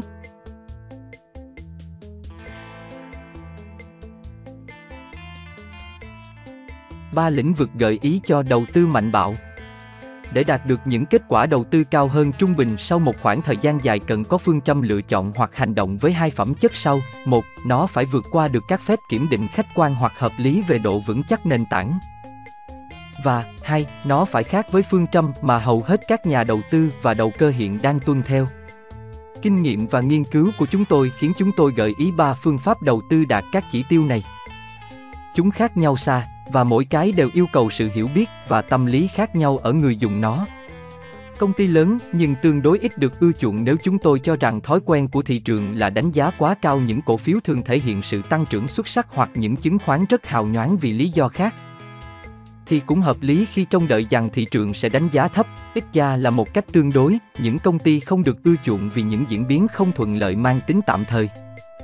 Điều này có thể được coi là quy luật cơ bản của thị trường chứng khoán, và nó gợi ra một phương pháp đầu tư đảm bảo cả sự thận trọng và hứa hẹn. Yêu cầu chính ở đây là nhà đầu tư mạnh bạo cắn tập trung vào những công ty lớn đang trải qua thời kỳ ít được ưa chuộng. Trong khi các công ty nhỏ cũng có thể bị đánh giá thấp vì những lý do tương tự, và trong nhiều trường hợp sau đó chúng có thể sẽ tăng lợi tức và giá cổ phiếu. Chúng có rủi ro bị mất lợi nhuận nhất định cũng như nhận sự thờ ơ kéo dài của thị trường mặc cho lợi tức tăng lên. Các công ty lớn do đó có lợi thế gấp đôi so với những công ty khác. Thứ nhất, chúng có sức mạnh về vốn và trí não để vượt qua sự bất lợi và trở lại với nền tảng lợi tức thỏa đáng. Thứ hai, thị trường có khả năng phản ứng với một tốc độ hợp lý đối với bất cứ tiến bộ nào được thể hiện. Một biểu hiện quan trọng về sự vững chắc của giả thiết này được tìm thấy trong những nghiên cứu về động thái giá cả của các chứng khoán phát hành không được ưa chuộng trong chỉ số trung bình công nghiệp Dow Jones. Trong các nghiên cứu này, giả dụ rằng ta đầu tư mỗi năm vào 6 hoặc 10 chứng khoán phát hành nằm trong giờ RIA, những cái được bán với hệ số nhân thấp nhất của lợi tức năm hiện tại hoặc năm trước đó của chúng. Chúng có thể được gọi là những chứng khoán rẻ nhất trong danh sách và mức rẻ của chúng rõ ràng là phản ánh sự tương đối ít được ưa chuộng về phía các nhà đầu tư hoặc kinh doanh. Giả dụ thêm rằng những chứng khoán được mua này sẽ được bán đi vào cuối những giai đoạn sở hữu dài từ 1 đến 5 năm. Kết quả của những đầu tư này sau đó được đem so sánh với kết quả được thể hiện trong đi ra xét tổng thể, hoặc trong nhóm có hệ số nhân cao nhất, tức được ưa chuộng nhất. Tư liệu chi tiết mà chúng tôi có được bao trùm kết quả của các lần mua hàng năm được giả định là xảy ra mỗi năm trong 53 năm vừa qua. Trong thời kỳ đầu, 1917-1933, phương pháp này có vẻ không thu lợi nhuận. Nhưng kể từ năm 1933 phương pháp này đã cho thấy những kết quả rất thành công. Trong 34 phép kiểm định thực hiện bởi công ty Drexel Company, hiện giờ là Drexel Federation, về những nắm giữ chứng khoán chỉ một năm, trong các năm từ 1937 đến hết 1969, các chứng khoán rẻ có kết quả kém hơn nhiều so với Geria chỉ trong 3 trường hợp. Các kết quả sắp xỉ nhau trong 6 trường hợp, và các chứng khoán rẻ đã có hiệu quả rõ ràng hơn mức trung bình trong 25 năm. Diễn biến kết quả tốt hơn liên tục của các chứng khoán có hệ số thấp được nêu ra, bảng 7, 2, theo kết quả trung bình của những giai đoạn 5 năm liên tiếp. Được so với các chứng khoán trong Geria và 10 chứng khoán có hệ số cao. Bản 7, 2, tỷ lệ phần trăm lãi hoặc lỗ trung bình năm. 1937, 1969 Tính toán của Drexel còn cho thấy một khoản đầu tư ban đầu là 10.000 đô la vào các chứng khoán phát hành có hệ số thấp vào năm 1936. Và chuyển đổi mỗi năm theo nguyên tắc đề ra, sẽ phát triển thành 66.900 đô la vào năm 1962. Các hành động tương tự với những chứng khoán hệ số cao sẽ có kết quả với giá trị chỉ có 25. 300 đô la, trong khi một hành động với cả 30 chứng khoán sẽ tăng vốn ban đầu lên 44.000 đô la tê việc mua các công ty lớn không được ưa chuộng và thực hiện nó trên cơ sở nhóm. Như được mô tả ở trên, đều khá đơn giản. Nhưng khi xem xét các công ty đơn lẻ thì cần quan tâm tới một yếu tố đặc biệt có tính chất ngược lại. Các công ty vốn có tính đầu cơ do lợi tức thay đổi nhiều thường bán ở cả mức giá tương đối cao và ở hệ số nhân tương đối thấp trong những năm tốt đẹp của chúng. Và ngược lại, bán ở mức giá tương đối thấp và ở hệ số nhân cao trong những năm tồi tệ của chúng. Những mối quan hệ này được minh họa trong bảng 7, 3. Bao trùm những dao động của cổ phiếu thường của Chrysler Corp. Trong những trường hợp này, thị trường có đủ sự hoài nghi về lợi nhuận cao bất thường kéo dài. Để đánh giá chúng một cách thận trọng, và ngược lại khi lợi tức thấp hoặc không có. Lưu ý rằng, theo tính toán, nếu một công ty kiếm được gần như không thì các cổ phần của nó phải được bán ở hệ số cao của các lợi nhuận nhỏ xíu này. Bản 7, 3, giá và lợi tức cổ phiếu thường của Chrysler, 1952-1970. A. Mức giá thấp của năm 1962 là 37,5. B. Đã được điều chỉnh cho sự chia tách cổ phiếu. C. Debt Thua lỗ dòng. Hóa ra Chrysler lại khá khác biệt trong danh sách những công ty hàng đầu của Geria, và do đó nó không ảnh hưởng nhiều tới các tính toán hệ số nhân thấp. Sẽ khá dễ tránh việc đưa những chứng khoán phát hành khác thường như vậy vào trong một danh sách hệ số nhân thấp bằng cách đặt thêm yêu cầu là giá phải thấp so với lợi tức trung bình trong quá khứ hoặc thông qua một kiểm định tương tự như vậy. Khi viết cuốn tái bản này, chúng tôi đã thử kiểm tra những kết quả của phương pháp hệ số nhân thấp Zeria với một nhóm giả dụ được mua vào cuối năm 1968 và được định giá lại vào ngày 30 tháng 6 năm 1971.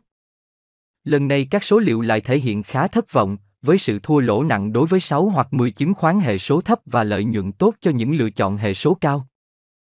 Một trường hợp xấu này không nên làm vô hiệu hóa những kết luận dựa vào khoảng 30 thí nghiệm, nhưng việc nó xảy ra gần đây khiến nó có trọng lượng bất lợi đặc biệt. Có lẽ nhà đầu tư song sáo nên bắt đầu với ý tưởng hệ số thấp, song nên thêm các yêu cầu định lượng và định tính khác vào đó trong khi hình thành danh mục đầu tư của mình. Việc mua các chứng khoán phát hành giá hời chúng tôi định nghĩa một phát hành giá hời, ba gần ISU, là một phát hành mà.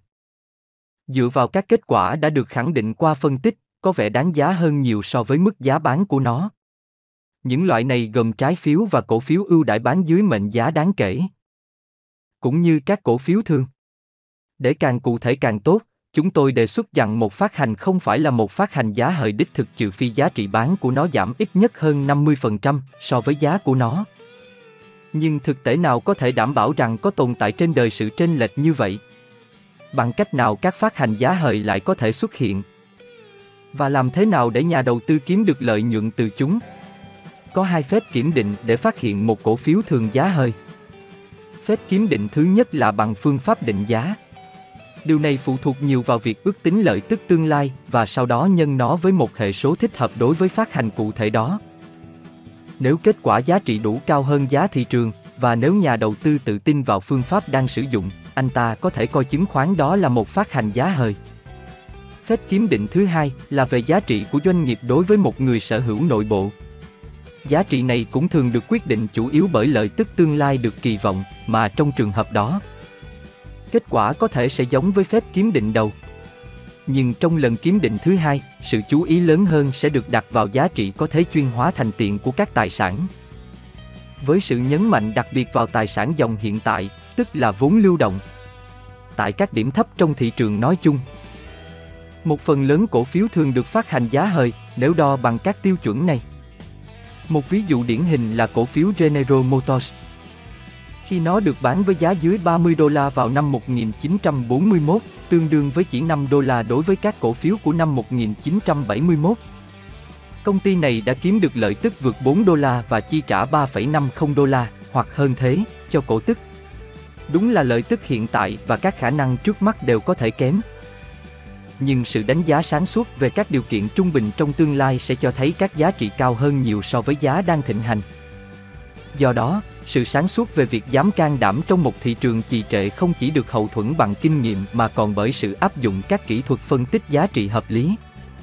Cũng chính những thất thường của thị trường định kỳ tạo ra các điều kiện về giá hời trong danh sách niêm yết chung như là một môi trường đã làm xuất hiện nhiều món hời đơn lẻ tại hầu hết các mức giá của thị trường thị trường rất thích xé chuyện bé ra to và phóng đại những thăng trầm thông thường thành sự thoái trào lớn. Thậm chí chỉ do sự thiếu quan tâm hoặc hăng hái cũng có thể khiến giá hạ tới những mức thấp đến lạ thường. Do đó, chúng tôi thấy có hai lý do có vẻ như là nguồn gốc chính gây ra sự định giá thấp. Một, các kết quả hiện tại đáng thất vọng và hai, sự lãng quên và không ưa chuộng kéo dài. Tuy nhiên, cả hai lý do này nếu xét riêng bản thân nó đều không thể coi là hướng dẫn cho thành công trong đầu tư cổ phiếu thường. Làm sao chúng ta có thể chắc chắn rằng những kết quả đáng thất vọng hiện tại sẽ chỉ là tạm thời? Thực vậy, chúng tôi có thể cung cấp những ví dụ rất tốt về việc đó. Chứng khoán sắt thép đã từng nổi tiếng vì tính chất chu kỳ của chúng, và người mua danh mảnh có thể mua chúng với mức giá thấp khi lợi tức thấp và bán chúng vào những năm bùng nổ để lấy lợi nhuận cao. Một ví dụ tuyệt vời được cung cấp bởi Chrysler Corporation, theo như số liệu trong bản 7, 3. Nếu đây là động thái chuẩn của chứng khoán có lợi tức dao động, thì việc kiếm lời trong thị trường chứng khoán sẽ là việc dễ dàng. Tiếc thay, chúng tôi có thể kể ra ví dụ về sự giảm lợi tức và giá. Mà sau đó đã không có sự hồi phục tuyệt vời nào của cả hai thứ này. Một ví dụ như vậy là Anaconda Oil Cap, Gas, một công ty có lợi tức cao cho tới tận năm 1956. Với mức giá cao là 85 đô la năm đó. Song lợi tức giảm thất thường trong 6 năm sau đó, và giá giảm xuống còn 23,5 đô la vào năm 1962. Trong năm tiếp sau, công ty này đã bị công ty mẹ, Anacoda Corporation, chiếm quyền kiểm soát khi mức giá chỉ còn tương đương với 33 đô la. Nhiều kinh nghiệm thuộc dạng này cho thấy rằng nhà đầu tư có lẽ cần nhiều hơn là chỉ sự giảm cả lợi tức lẫn giá để có cơ sở vững chắc cho việc mua vào. Anh ta nên yêu cầu một dấu hiệu ít nhất là về sự ổn định hợp lý của lợi tức trong vòng một thập kỷ qua hoặc nhiều hơn, tức là không có năm nào bị lợi tức âm, cộng với quy mô và sức mạnh tài chính đủ để đối mặt với những khả năng bất lợi trong tương lai. Do đó, một tổ hợp lý tưởng ở đây là chứng khoán của một công ty được bán thấp hơn nhiều dưới mức của cả giá trung bình trong quá khứ và hệ số giá lợi tức trung bình trong quá khứ. Điều này chắc chắn sẽ loại bỏ hầu hết những cơ hội thu lợi từ những công ty như Chrysler, vì những năm giá thấp của chúng thường đi kèm với tỷ lệ giá lợi tức cao. Nhưng hãy để chúng tôi đảm bảo với bạn đọc bây giờ, và chúng tôi sẽ còn nói lại nữa, rằng có cả khoảng cách lớn giữa lợi nhuận nhìn lại quá khứ và lợi nhuận bằng tiền thực. Chúng tôi thật sự nghi ngờ rằng liệu kiểu tàu lượng như Chrysler có phải là phương thức thích hợp cho những hành động của nhà đầu tư mạnh bạo hay không. Chúng tôi đã nhắc lại rằng sự lãng quên hoặc kém được ưa chuộng kéo dài là lý do thứ hai khiến giá giảm tới mức thấp quá đáng. Một trường hợp kiểu này gần đây là công ty National Presto Industries. Trong thị trường giá lên của năm 1968, chứng khoán của công ty này được bán với mức cao nhất là 45 đô la. Chỉ gấp 8 lần số lợi tức 5,61 đô la của năm đó. Lợi nhuận trên mỗi cổ phiếu tăng lên cả vào năm 1969 và năm 1970.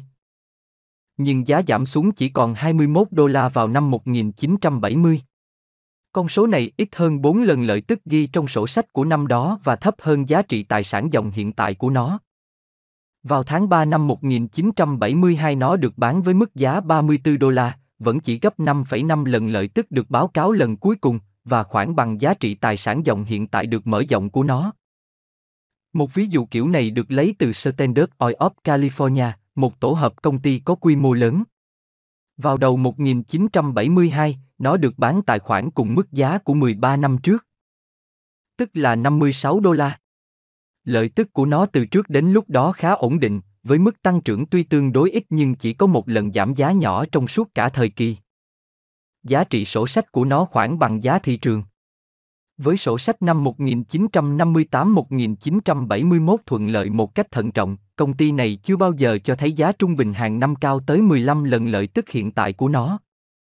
Vào đầu năm 1972 tỷ lệ giá lợi tức của nó chỉ khoảng 10.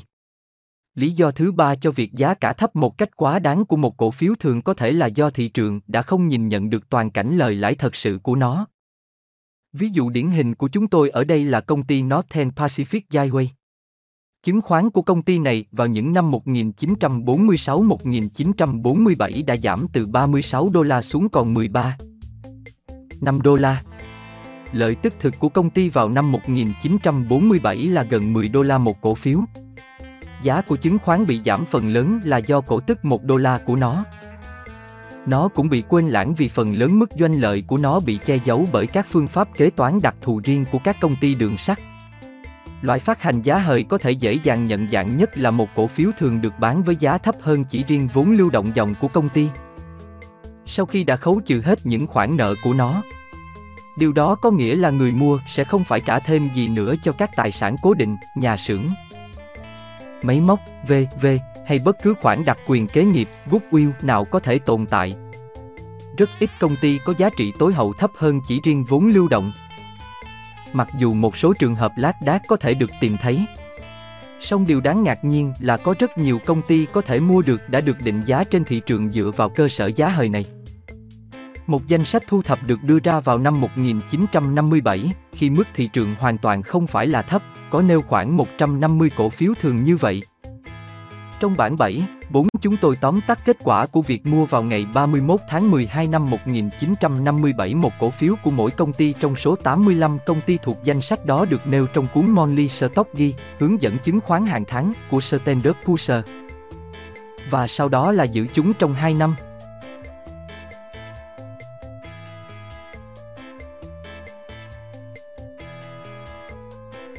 Bản 7, 4, diễn biến lợi nhuận của các chứng khoán bị định giá quá thấp, 1957-1959. Ghi chú, sơ cơ cờ bằng sở giao dịch chứng khoán. Otker bằng thị trường chứng khoán phi tập trung nhờ một thứ giống như sự trùng hợp, mỗi nhóm trong số này đều tăng giá trong hai năm đó tới một mức gần sát với giá trị tài sản dòng tổng cộng. lợi nhuận của toàn bộ danh mục đầu tư trong thời gian đó là 75% so với 50% của 425 công ty công nghiệp của Standard Poor's. Điều đáng nói là không có phát hành nào thể hiện sự thua lỗ đáng kể, khoảng 7 phát hành đứng yên và 78 phát hành thể hiện lợi nhuận đáng kể. Kinh nghiệm của chúng tôi với kiểu chọn lựa đầu tư này, trên cơ sở đa dạng hóa, là tốt một cách đồng loạt trong nhiều năm trước năm 1957. Có thể đảm bảo một cách không do dự rằng, đó là một phương pháp an toàn và có lợi nhuận để xác định và lợi dụng những tình huống bị đánh giá thấp.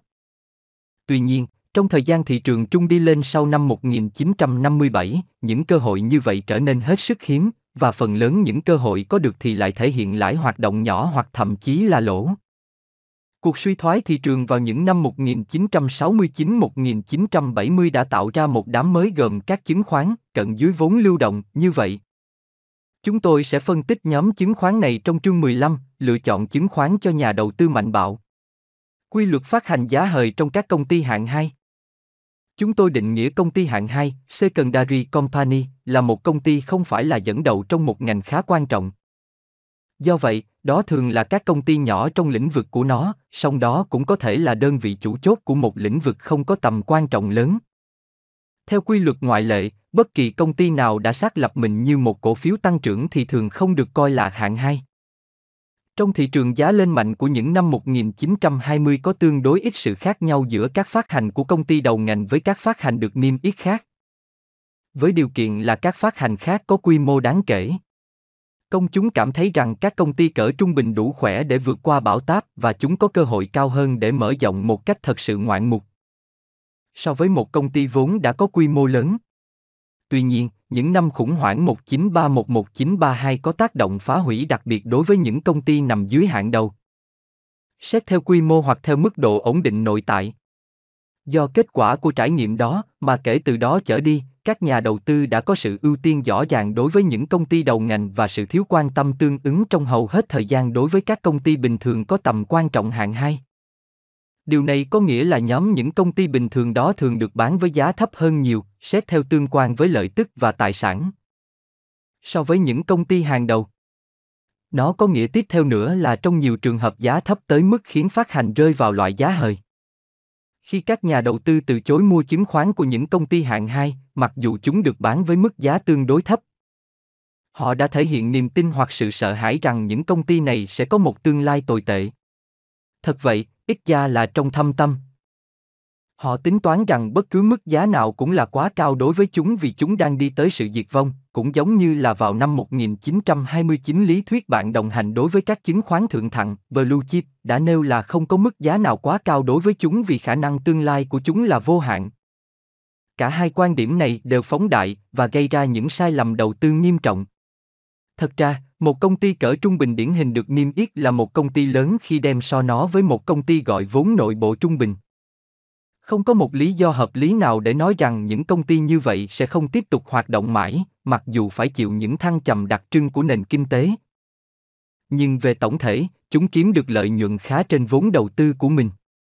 Sự xem xét sơ bộ này cho thấy rằng thái độ của thị trường chứng khoán đối với các công ty hạng hai thường không thực tế và do đó tạo ra trong những thời điểm hoàn toàn là bình thường, rất nhiều trường hợp định giá quá thấp. Như đã từng xảy ra, thời kỳ chiến tranh thế giới thứ hai và sự phát triển mạnh sau chiến tranh đã đem lại nhiều lợi ích cho các công ty nhỏ hơn là các công ty lớn. Vì sự cạnh tranh bình thường về doanh số bị ngưng lại và các công ty nhỏ có thể mở rộng doanh số, sale và mức biên lợi nhuận, profit margin của mình một cách ngoạn mục hơn.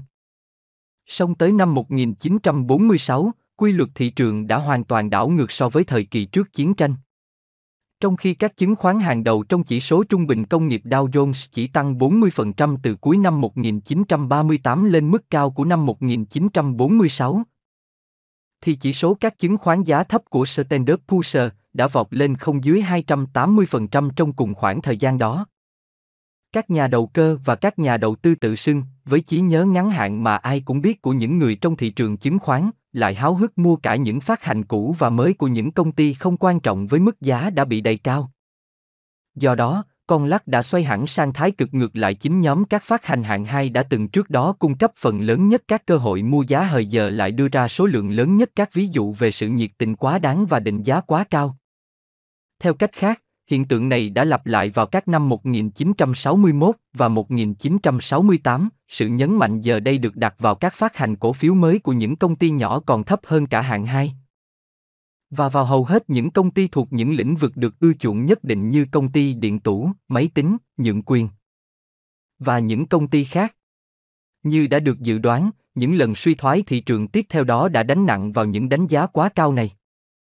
Trong một số trường hợp, con lắc đảo chiều có thể đi xa tới mức đánh giá quá thấp một cách rõ ràng.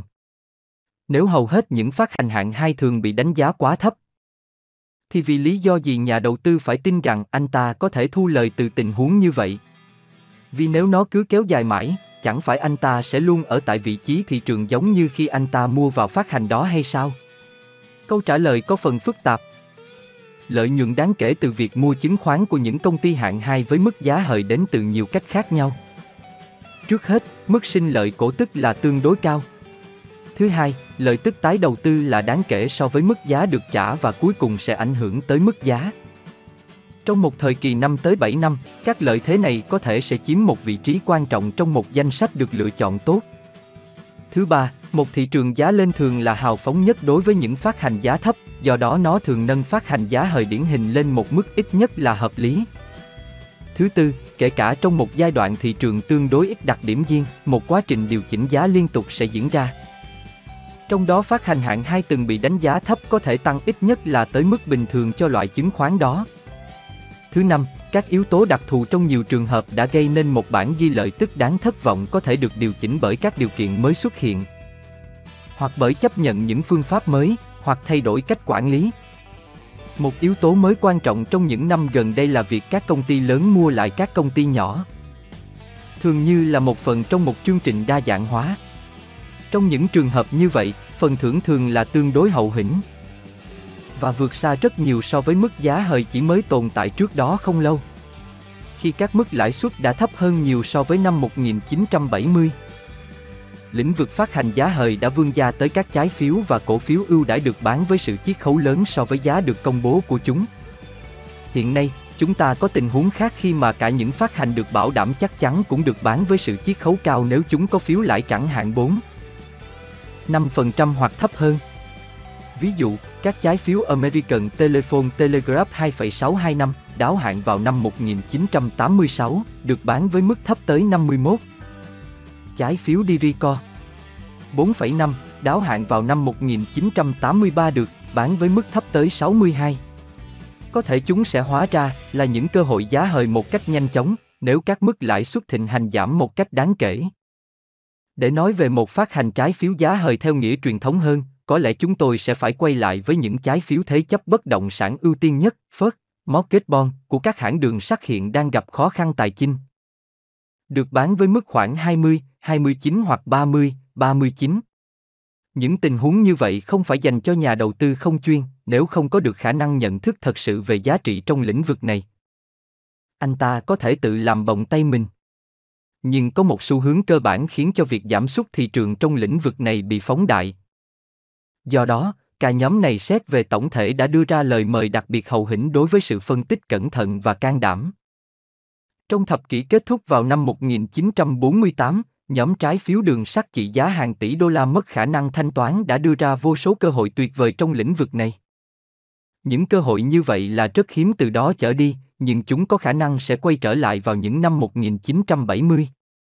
Những tình huống đặc biệt hay tái cơ cấu nợ. Cách đây không lâu, đây là một lĩnh vực có thể gần như đảm bảo mức tỷ suất lợi nhuận hấp dẫn đối với những ai biết cách làm. Và điều này còn đúng với bất kỳ tình huống thị trường chung nào. Nó không hẳn là lĩnh vực cấm đối với những người thuộc công chúng. Những người có khiếu với những thứ như thế có thể học cách làm và trở thành những người thực hành khá thành thạo mà không cần nghiên cứu sách vở hay học nghề lâu. Những người khác đủ sắc bén để nhận ra sự vững chắc cốt lõi của phương pháp này và gắn mình với những người trẻ tuổi thông minh đang xử lý các quỹ. Chủ yếu là hết sức để tâm vào các tình huống đặc biệt này. Nhưng trong những năm gần đây, vì những lý do mà chúng tôi sẽ nói rõ sau này, lĩnh vực của kinh doanh trên lệch giá và tái cơ cấu nợ, arbitrage and workout trở nên nguy hiểm và ít lợi nhuận hơn. Có thể trong những năm tới, các điều kiện trong lĩnh vực này sẽ trở nên thuận lợi hơn. Dù sao thì cũng đáng nói sơ lược về bản chất và nguồn gốc của các hoạt động này. Với một hai ví dụ minh họa. Tình huống đặc biệt điển hình đã hình thành từ sự tăng số lượng các vụ tiếp quản các công ty nhỏ hơn bởi những công ty lớn. Khi mà nguyên tắc về sự đa dạng hóa sản phẩm được nhiều công ty chấp nhận. Thường thì nó có vẻ là thương vụ tốt khi một công ty mua lại để tiếp quản một công ty có sẵn trong lĩnh vực mà nó muốn gia nhập thay vì khởi sự một công ty mới từ con số không. Để có thể tiếp quản được, và được đại đa số những cổ đông của công ty nhỏ hơn đó chấp nhận thỏa thuận này. Hầu như luôn phải đưa ra mức giá cao hơn đáng kể so với mức hiện tại. Những động thái như vậy đã tạo ra những cơ hội kiếm lời cho những người có hiểu biết về lĩnh vực này và có sự nhận thức tốt. Được củng cố bởi kinh nghiệm dày dạn. Một lượng lớn tiền được kiếm bởi những nhà đầu tư nhanh nhạy chỉ mới một vài năm trước. Thông qua việc mua trái phiếu đường sắt đang phá sản, những trái phiếu mà họ biết sẽ có giá hơn nhiều khi các đường sắt cuối cùng được cải tổ sau khi thông báo kế hoạch cải tổ. Một thị trường, khi được phát hành, của các chứng khoán mới đã xuất hiện. Chúng hầu như luôn luôn có thể được bán với giá cao hơn nhiều giá những phát hành cũ sau đó sẽ được đổi chác. Luôn có mối rủi ro về việc không thực hiện kế hoạch cải tổ, hoặc sự trì hoãn không lường trước, nhưng nói chung những hành động kinh doanh trên lệch giá như vậy đã cho thấy sự thu lợi cao. Có những cơ hội tương tự bắt nguồn từ sự tan vỡ của những công ty mẹ về tiện ích công cộng theo luật pháp năm 1935. Hầu hết những công ty như vậy đã chứng tỏ là có giá trị nhiều hơn nhiều khi đổi từ công ty mẹ hay công ty nắm cổ phần kiểm soát, holding company, thành một nhóm các công ty hoạt động riêng lẻ. Yếu tố cốt lõi ở đây là xu hướng của thị trường chứng khoán, đánh giá thấp những phát hành gặp phải bất kỳ vụ kiện pháp lý phức tạp nào. Một phương châm cũ của phố Oan là, đừng bao giờ mua chuốt lấy một vụ kiện. Đây có thể là lời khuyên sáng suốt cho những nhà đầu cơ tìm kiếm sự hành động nhanh chóng từ những cổ phần của mình. Nhưng việc công chúng tuân theo thái độ này chắc chắn sẽ tạo ra những cơ hội giá hời với những chứng khoán bị ảnh hưởng bởi thái độ đó. Do định kiến đối với chúng đã giữ cho giá của chúng ở những mức thấp quá đáng. Sự lợi dụng những tình huống đặc biệt là một nhánh kỹ thuật của đầu tư đòi hỏi tâm lý và dụng cụ có phần nào khác thường. Chắc chỉ có một phần nhỏ những nhà đầu tư mạnh bạo của chúng ta muốn tham gia, và cuốn sách này không phải là chỗ thích hợp để giải thích cặn kẽ những phức tạp của nó. Những hệ quả rộng hơn từ các quy luật đầu tư của chúng tôi phương trăm đầu tư, như đã được giải thích ở đây. Phụ thuộc đầu tiên vào lựa chọn của nhà đầu tư thuộc loại phòng vệ, bị động hoặc mạnh bạo, song sáo. Nhà đầu tư song sáo phải có kiến thức đáng kể về giá trị chứng khoán, đủ để đảm bảo việc anh ta coi các hoạt động chứng khoán của mình là tương đương với việc kinh doanh công ty. Trong triết lý này không có chỗ cho sự nửa vời, hay một loạt cấp độ chuyển tiếp dần dần giữa trạng thái bị động và song sáo. Nhiều nhà đầu tư, có lẽ là hầu hết họ, tìm cách đặt mình vào một loại trung gian, theo ý chúng tôi, đây là sự thỏa hiệp sẽ tạo ra sự thất vọng hơn là thành tích. Là một nhà đầu tư, bạn không thể trở thành nhà doanh nghiệp một nửa, tức là hy vọng đạt được một nửa mức lợi nhuận kinh doanh bình thường từ quỹ tiền của mình. Từ cách lập luận này suy ra, hầu hết những người sở hữu chứng khoán nên chọn nhóm phòng vệ. Họ không có thời gian, hay sự quyết tâm, hay công cụ tâm lý để dấn thân vào sự đầu tư tự như là doanh nghiệp vậy. Do đó, họ nên thỏa mãn với mức sinh lợi xuất sắc giờ đây có thể đạt được từ một danh mục đầu tư phòng vệ, thậm chí là thấp hơn và họ nên kiên quyết từ chối cám dỗ liên tục để tăng mức sinh lợi này bằng cách nhảy sang hướng khác. Nhà đầu tư mạnh bạo có thể đàng hoàng dấn thân vào bất cứ hoạt động chứng khoán nào mà sự rèn luyện và đánh giá của anh ta phù hợp với nó. Và nếu chúng có vẻ đủ hứa hẹn khi đo bằng các tiêu chuẩn kinh doanh đã được thiết lập. Trong những lời khuyên và cảnh báo của chúng tôi cho những nhà đầu tư nhóm này, chúng tôi đã cố gắng áp dụng các tiêu chuẩn kinh doanh như vậy. Với nhà đầu tư phòng vệ, chúng tôi được định hướng chủ yếu bởi ba yêu cầu về sự an toàn cốt lõi. Sự đơn giản trong lựa chọn và sự hứa hẹn các kết quả thỏa mãn, xét về mặt tâm lý cũng như về mặt số học. Việc sử dụng các tiêu chí này khiến chúng tôi phải loại ra khỏi lĩnh vực các đầu tư được khuyên dùng một số lớp chứng khoán thường được coi là thích hợp cho nhiều loại nhà đầu tư. Những đầu tư bị ngăn cấm này được liệt kê trong chương đầu tiên ở trang 46.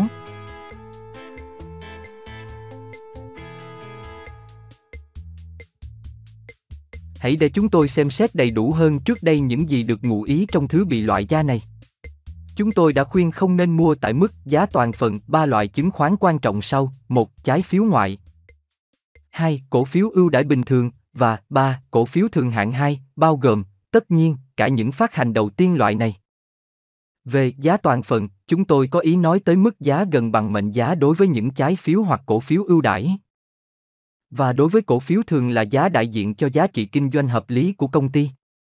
Phần lớn các nhà đầu tư phòng vệ nên tránh những loại này ra. Mặc cho mức giá thế nào đi nữa, còn nhà đầu tư mạnh bạo chỉ nên mua chúng khi mua được với mức giá hời, mà chúng tôi định nghĩa là không hơn 2 phần 3 giá trị đã được thẩm định của các chứng khoán này. Điều gì sẽ xảy ra nếu tất cả các nhà đầu tư đều được hướng dẫn bởi những lời khuyên của chúng tôi trong các vấn đề này? Câu hỏi này đã được xem xét với những trái phiếu ngoại. Ở trang 160, và chúng tôi không có gì để nói thêm tại điểm này. Các cổ phiếu ưu đãi cấp độ đầu tư sẽ chỉ được mua bởi những công ty. Chẳng hạn như công ty bảo hiểm, họ có thể thu lợi từ tình trạng thuế thu nhập đặc biệt của các phát hành chứng khoán mà họ sở hữu. Hậu quả phiền toái nhất từ phương châm loại bỏ của chúng tôi là trong lĩnh vực các cổ phiếu thường hạng 2. Nếu hầu hết các nhà đầu tư thuộc loại phòng vệ, không mua chúng thì phạm vi những người mua tiềm năng sẽ trở nên hết sức giới hạn. Hơn nữa, nếu các nhà đầu tư mạnh bạo chỉ mua chúng với mức giá hời thì những phát hành này sẽ phải bị bán với mức thấp hơn giá trị thật của chúng. Trừ phi tới mức chúng bị mua một cách thiếu thông minh. Điều này nghe có vẻ gay gắt và thậm chí có vẻ hơi trái đạo lý. Nhưng thật ra chúng tôi chỉ đang thừa nhận những gì thực sự đã xảy ra trong phần lớn của 40 năm trước. Các phát hành hạng 2 Phần lớn đều dao động ở mức giữa, thấp hơn nhiều so với giá trị hợp lý của chúng. Chúng có lúc đạt tới và vượt qua giá trị đó. Nhưng điều này chỉ xảy ra ở phần trên của các thị trường giá lên, khi mà các bài học về kinh nghiệm thực tế sẽ đi ngược lại với sự sáng suốt của việc trả các mức giá thịnh hành của cổ phiếu thường. Tuy vậy, ở đây có một điều ngược đời. Công ty hạng 2 trung bình được lựa chọn kỹ càng cũng có thể hứa hẹn bằng công ty đầu ngành trung bình. Những gì công ty nhỏ hơn còn thiếu về sự ổn định vốn có thì nó có thể bù đắp bằng các khả năng tăng trưởng mạnh mẽ. Do đó, có vẻ vô lý đối với nhiều bạn đọc khi coi việc mua các phát hành hạng 2 với mức giá trị doanh nghiệp đầy đủ của nó là không thông minh. Chúng tôi nghĩ lý lẽ mạnh nhất là kinh nghiệm.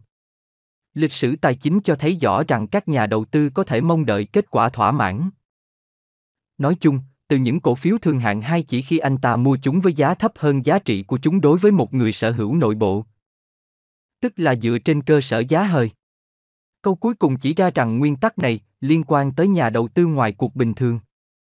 Bất cứ ai có thể kiểm soát một công ty hạng 2 hoặc một người thuộc nhóm cố kết có sự kiểm soát đó, hoàn toàn có lý do để mua các cổ phiếu giống như khi anh ta đầu tư vào một công ty khép kín hoặc doanh nghiệp gọi vốn nội bộ khác. Sự khác biệt giữa vị trí, và do đó là phương châm đầu tư, của những người trong cuộc nội bộ và ngoài cuộc, ngoài công ty, trở nên quan trọng hơn khi mà bản thân công ty trở nên kém quan trọng hơn. Đặc điểm cơ bản của một công ty hạng nhất, Vimari Company hoặc hàng đầu là một cổ phiếu tách lẻ ra thường có giá trị bằng một cổ phiếu trong một khối có quyền kiểm soát. Trong các công ty hạng 2, giá trị thị trường trung bình của một cổ phiếu tách lẻ thường ít hơn nhiều so với giá trị của nó đối với một người sở hữu có quyền kiểm soát. Vì thực tế này, vấn đề về mối quan hệ giữa người nắm giữ cổ phần và người quản lý, và giữa người nắm cổ phần nội bộ và ngoài công ty thường quan trọng hơn nhiều. Và đáng tranh luận trong trường hợp các công ty hạng 2, hơn là với những công ty hạng nhất. Ở cuối chương 5, chúng tôi đã nhận xét về sự khó khăn của việc phân biệt giành mạch một cách nhanh chóng giữa các công ty hạng nhất và công ty hạng 2. Nhiều cổ phiếu thường thuộc khu vực danh giới giữa hai hạng có thể thể hiện động thái giá kiểu trung bình. Sẽ không phải là vô lý khi một nhà đầu tư mua một phát hành như vậy với sự chiết khấu nhỏ so với giá trị thể hiện hoặc thẩm định của nó.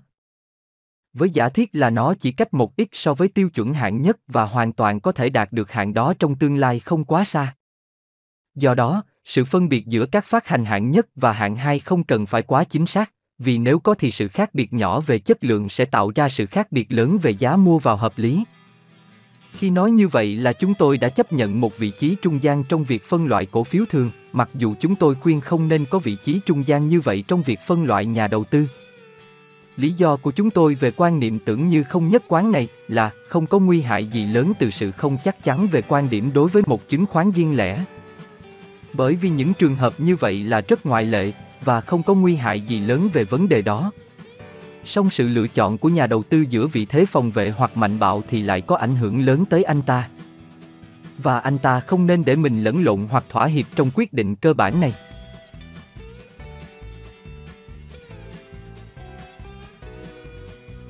Bình luận về chương 7 Cần rất nhiều sự mạnh bạo và rất nhiều sự cẩn trọng để tạo ra được một tài sản lớn.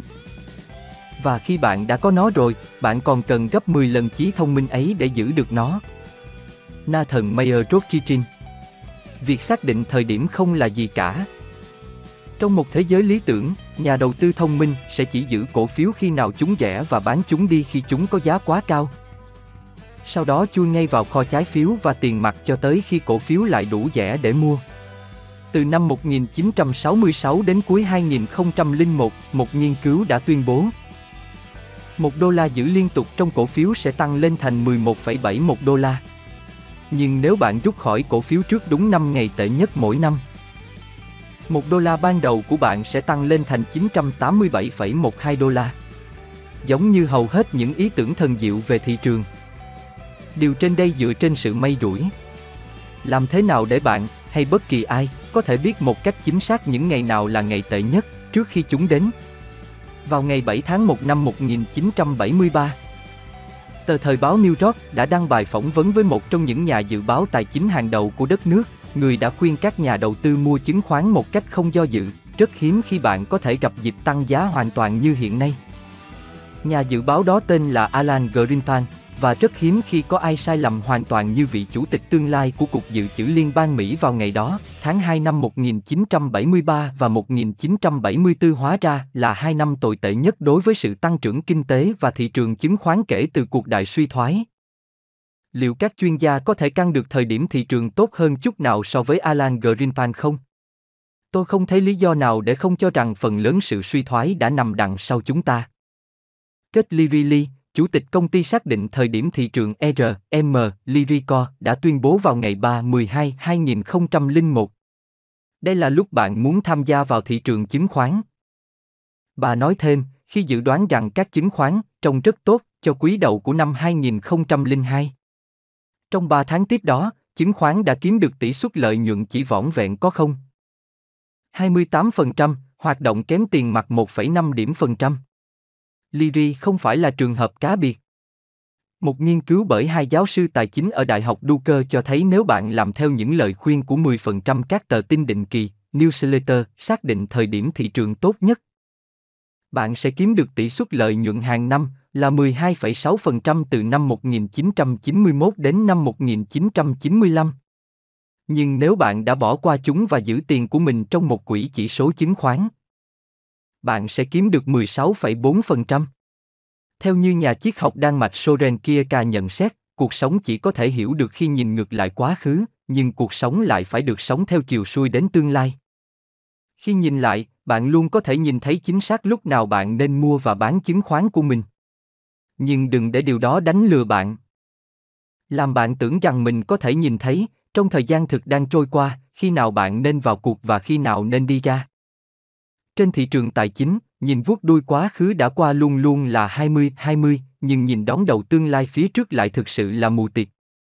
Và do đó, đối với hầu hết các nhà đầu tư, việc xác định thời điểm thị trường là một khả năng không thể thực hiện được. Xét cả về mặt thực tiễn cũng như mặt cảm quan. Những gì đi lên. Như một tàu vũ trụ tăng dần tốc độ khi nó đi vào tầng bình lưu của trái đất. Các cổ phiếu tăng trưởng thường có vẻ như bất chấp trọng lực. Hãy nhìn vào quỹ đạo của ba chứng khoán trong số những cổ phiếu tăng trưởng nóng nhất những năm 1990, General Electric, Home Depot và Sun Microchip, xem hình 7, 1.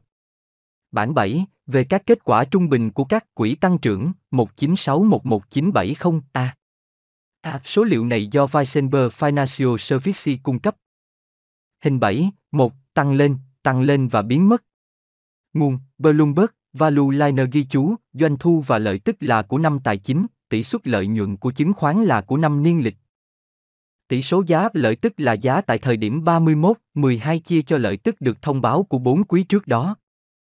Trong mỗi năm kể từ năm 1995 đến hết năm 1999, mỗi chứng khoán trong số đó đều trở nên lớn hơn và lời hơn.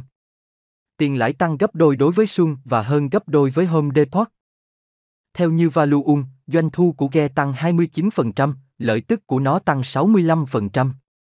Với Home Depot và Sun, lợi tức trên một cổ phần tăng khoảng gấp 3 lần. Nhưng còn có một điều khác đang xảy ra, và nó sẽ chẳng khiến Graham bất ngờ một chút nào. Các công ty càng tăng trưởng nhanh thì chứng khoán của các công ty đó càng trở nên đắt hơn. Khi các chứng khoán tăng giá nhanh hơn chính công ty phát hành ra chúng, các nhà đầu tư cuối cùng sẽ phải hối hận. Như hình 7, 2 cho thấy. Một công ty tuyệt không phải một là một khoản đầu tư tuyệt vời nếu bạn phải trả giá quá cao cho chứng khoán của nó. Một chứng khoán càng lên giá cao, thì càng nhiều khả năng là nó sẽ còn lên cao nữa.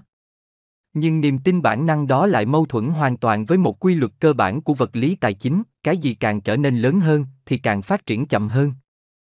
Một công ty 1 tỷ đô la có thể tăng gấp đôi doanh số của mình một cách khá dễ dàng, nhưng một công ty 50 tỷ đô la phải xoay chỗ nào để kiếm thêm được 50 tỷ đô la nữa trong kinh doanh. Các cổ phiếu tăng trưởng đáng được mua khi giá của chúng là hợp lý, nhưng khi tỷ lệ giá lợi tức của chúng tăng lên hơn 25 hoặc 30 thì tình hình lại trở nên xấu đi. Nhà báo Carol Loomis đã phát hiện ra rằng, từ năm 1960 đến hết năm 1999, chỉ có 8 trong số 150 công ty trong danh sách Fortune 500 là đã có thể tăng lợi tức của mình ít nhất 15% trung bình hàng năm trong hai thập kỷ. Khi xem xét dữ liệu của năm thập kỷ, công ty nghiên cứu Sanford C. Bernstein Co. cho thấy chỉ có 10% các công ty lớn của Mỹ tăng lợi tức của mình 20% trong ít nhất 5 năm liên tiếp. Chỉ có 3% tăng 20% trong ít nhất 10 năm liên tục và không có công ty nào làm được vậy trong 15 năm liên. Một nghiên cứu có tính học thuật về hàng nghìn chứng khoán Mỹ từ năm 1951 đến 1998 cho thấy trong tất cả những khoảng 10 năm, lợi nhuận dòng tăng trung bình 9,7% mỗi năm. Nhưng với 20% các công ty lớn nhất, lợi nhuận tăng trung bình hàng năm chỉ có 9. 3%. Hình 7, hai coi chừng điều dưới đây. Thậm chí nhiều công ty dẫn đầu cũng không nhận ra những điều khác thường này, xem phần đóng khung ở trang sau. Tuy nhiên, nhà đầu tư thông minh quan tâm tới những cổ phiếu tăng trưởng lớn không phải vào lúc chúng được ưa chuộng nhất, mà là vào lúc có vấn đề gì đó đang xảy ra. Vào tháng 7 năm 2002, Johnson Johnson tuyên bố rằng những nhà điều tiết liên bang đang xem xét những lời buộc tội về việc làm giả sổ sách tại một trong những nhà máy dược phẩm của hãng. Thế là chứng khoán của nó đã mất 16% chỉ trong có một ngày. Điều này đã kéo giá cổ phiếu của Gigi từ 24 lần lợi tức của 12 tháng trước xuống còn chỉ 20 lần. Với mức thấp hơn đó, Johnson Johnson có thể một lần nữa trở thành một chứng khoán tăng trưởng còn nhiều chỗ để phát triển, biến nó thành cái mà Graham gọi là công ty lớn, nhưng tương đối ít được ưa chuộng. Kiểu không được ưa chuộng tạm thời này có thể tạo ra tài sản lâu dài bằng cách giúp bạn mua chứng khoán của một công ty tuyệt vời với mức giá vừa phải.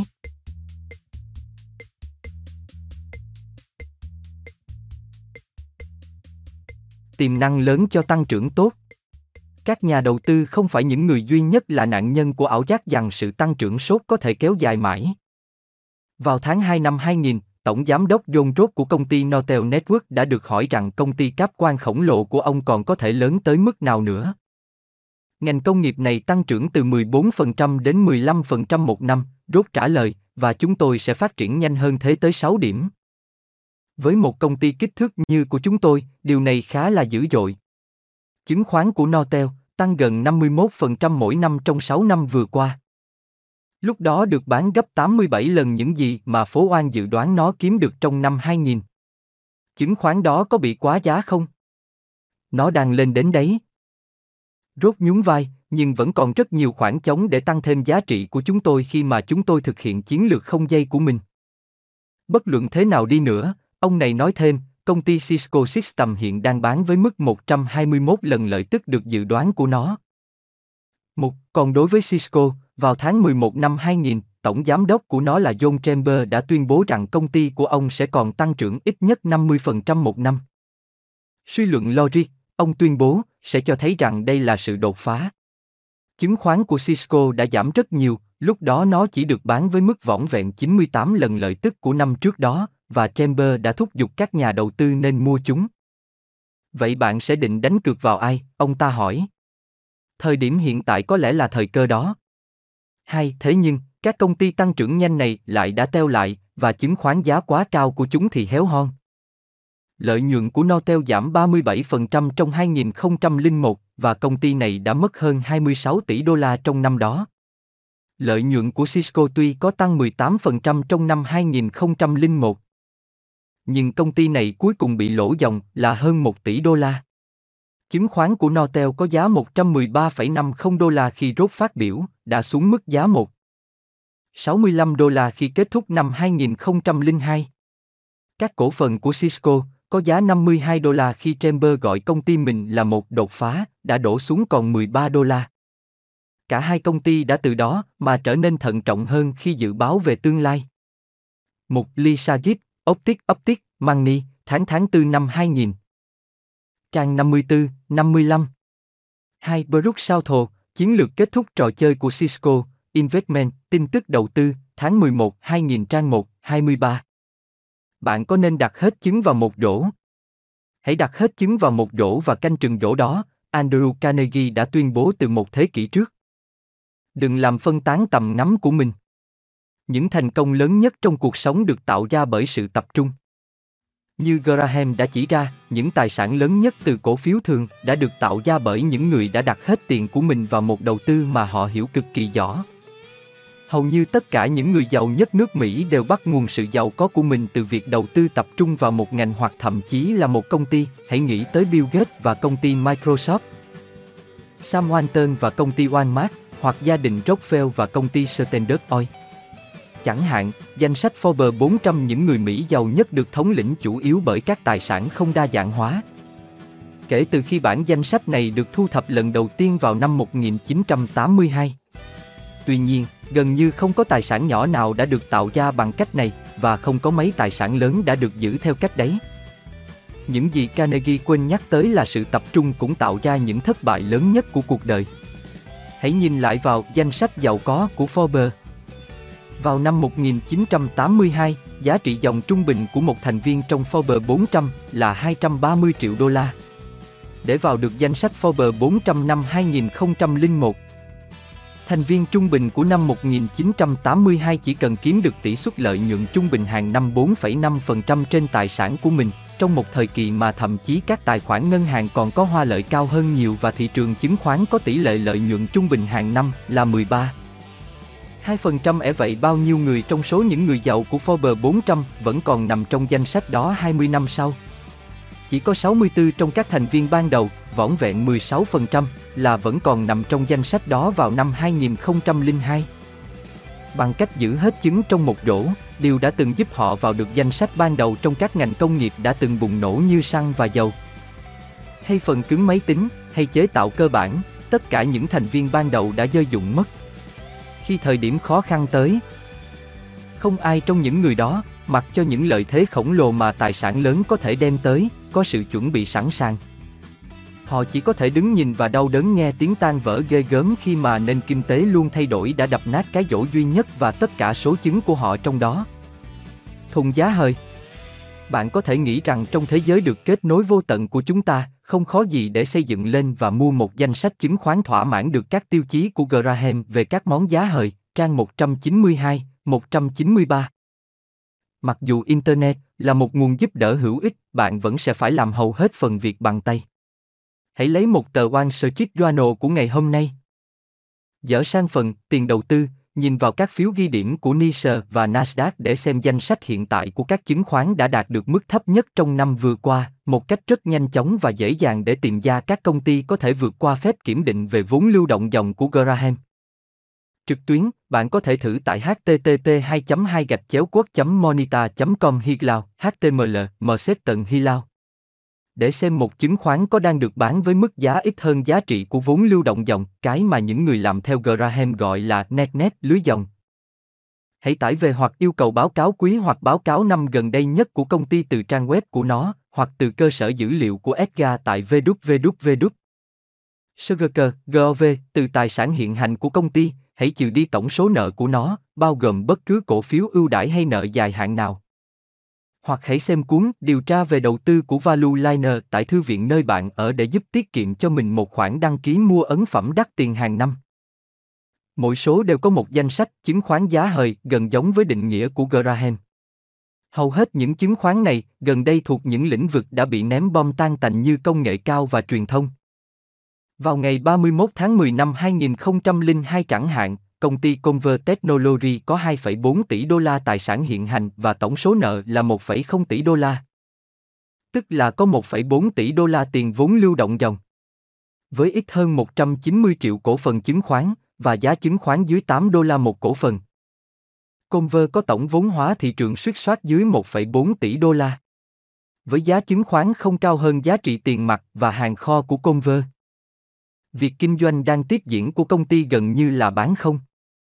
Như Graham đã từng biết, bạn vẫn có thể mất tiền vào một chứng khoán như Conver, đó là lý do vì sao bạn chỉ nên mua chúng nếu bạn tìm thấy khoảng hai tá một lần và sau đó giữ chúng một cách kiên nhẫn. Nhưng chỉ vào những dịp rất hiếm hoi khi ngài thị trường tạo ra nhiều món hời thật sự như vậy, bạn mới tin chắc là sẽ kiếm được tiền. Chính sách đối ngoại của bạn là gì? Đầu tư vào các chứng khoán ngoại không phải bắt buộc đối với nhà đầu tư thông minh. Nhưng nó cũng được khuyến khích. Tại sao? Hãy thử một thí nghiệm về suy nghĩ. Đây là cuối năm 1989 và bạn là người Nhật. Đây là các thực tế. Trong 10 năm qua, thị trường chứng khoán của bạn đã có lợi nhuận trung bình hàng năm 21,2%. Cao hơn nhiều so với 17,5% có lợi nhuận hàng năm của Mỹ. Các công ty của Nhật đang mua hết mọi thứ ở Mỹ.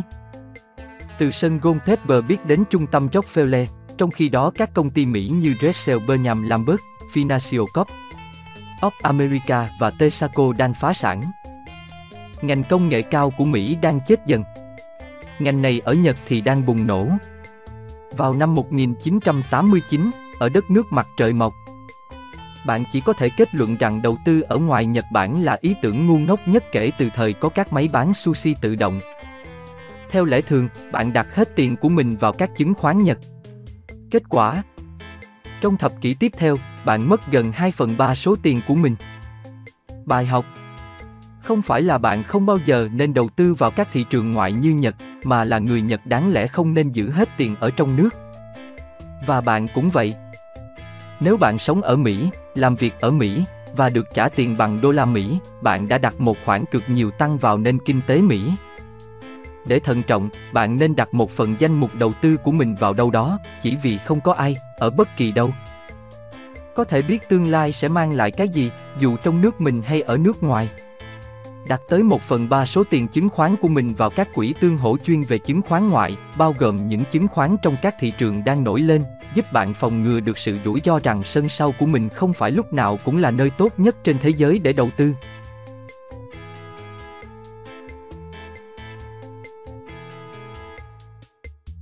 Video đến đây xin tạm dừng.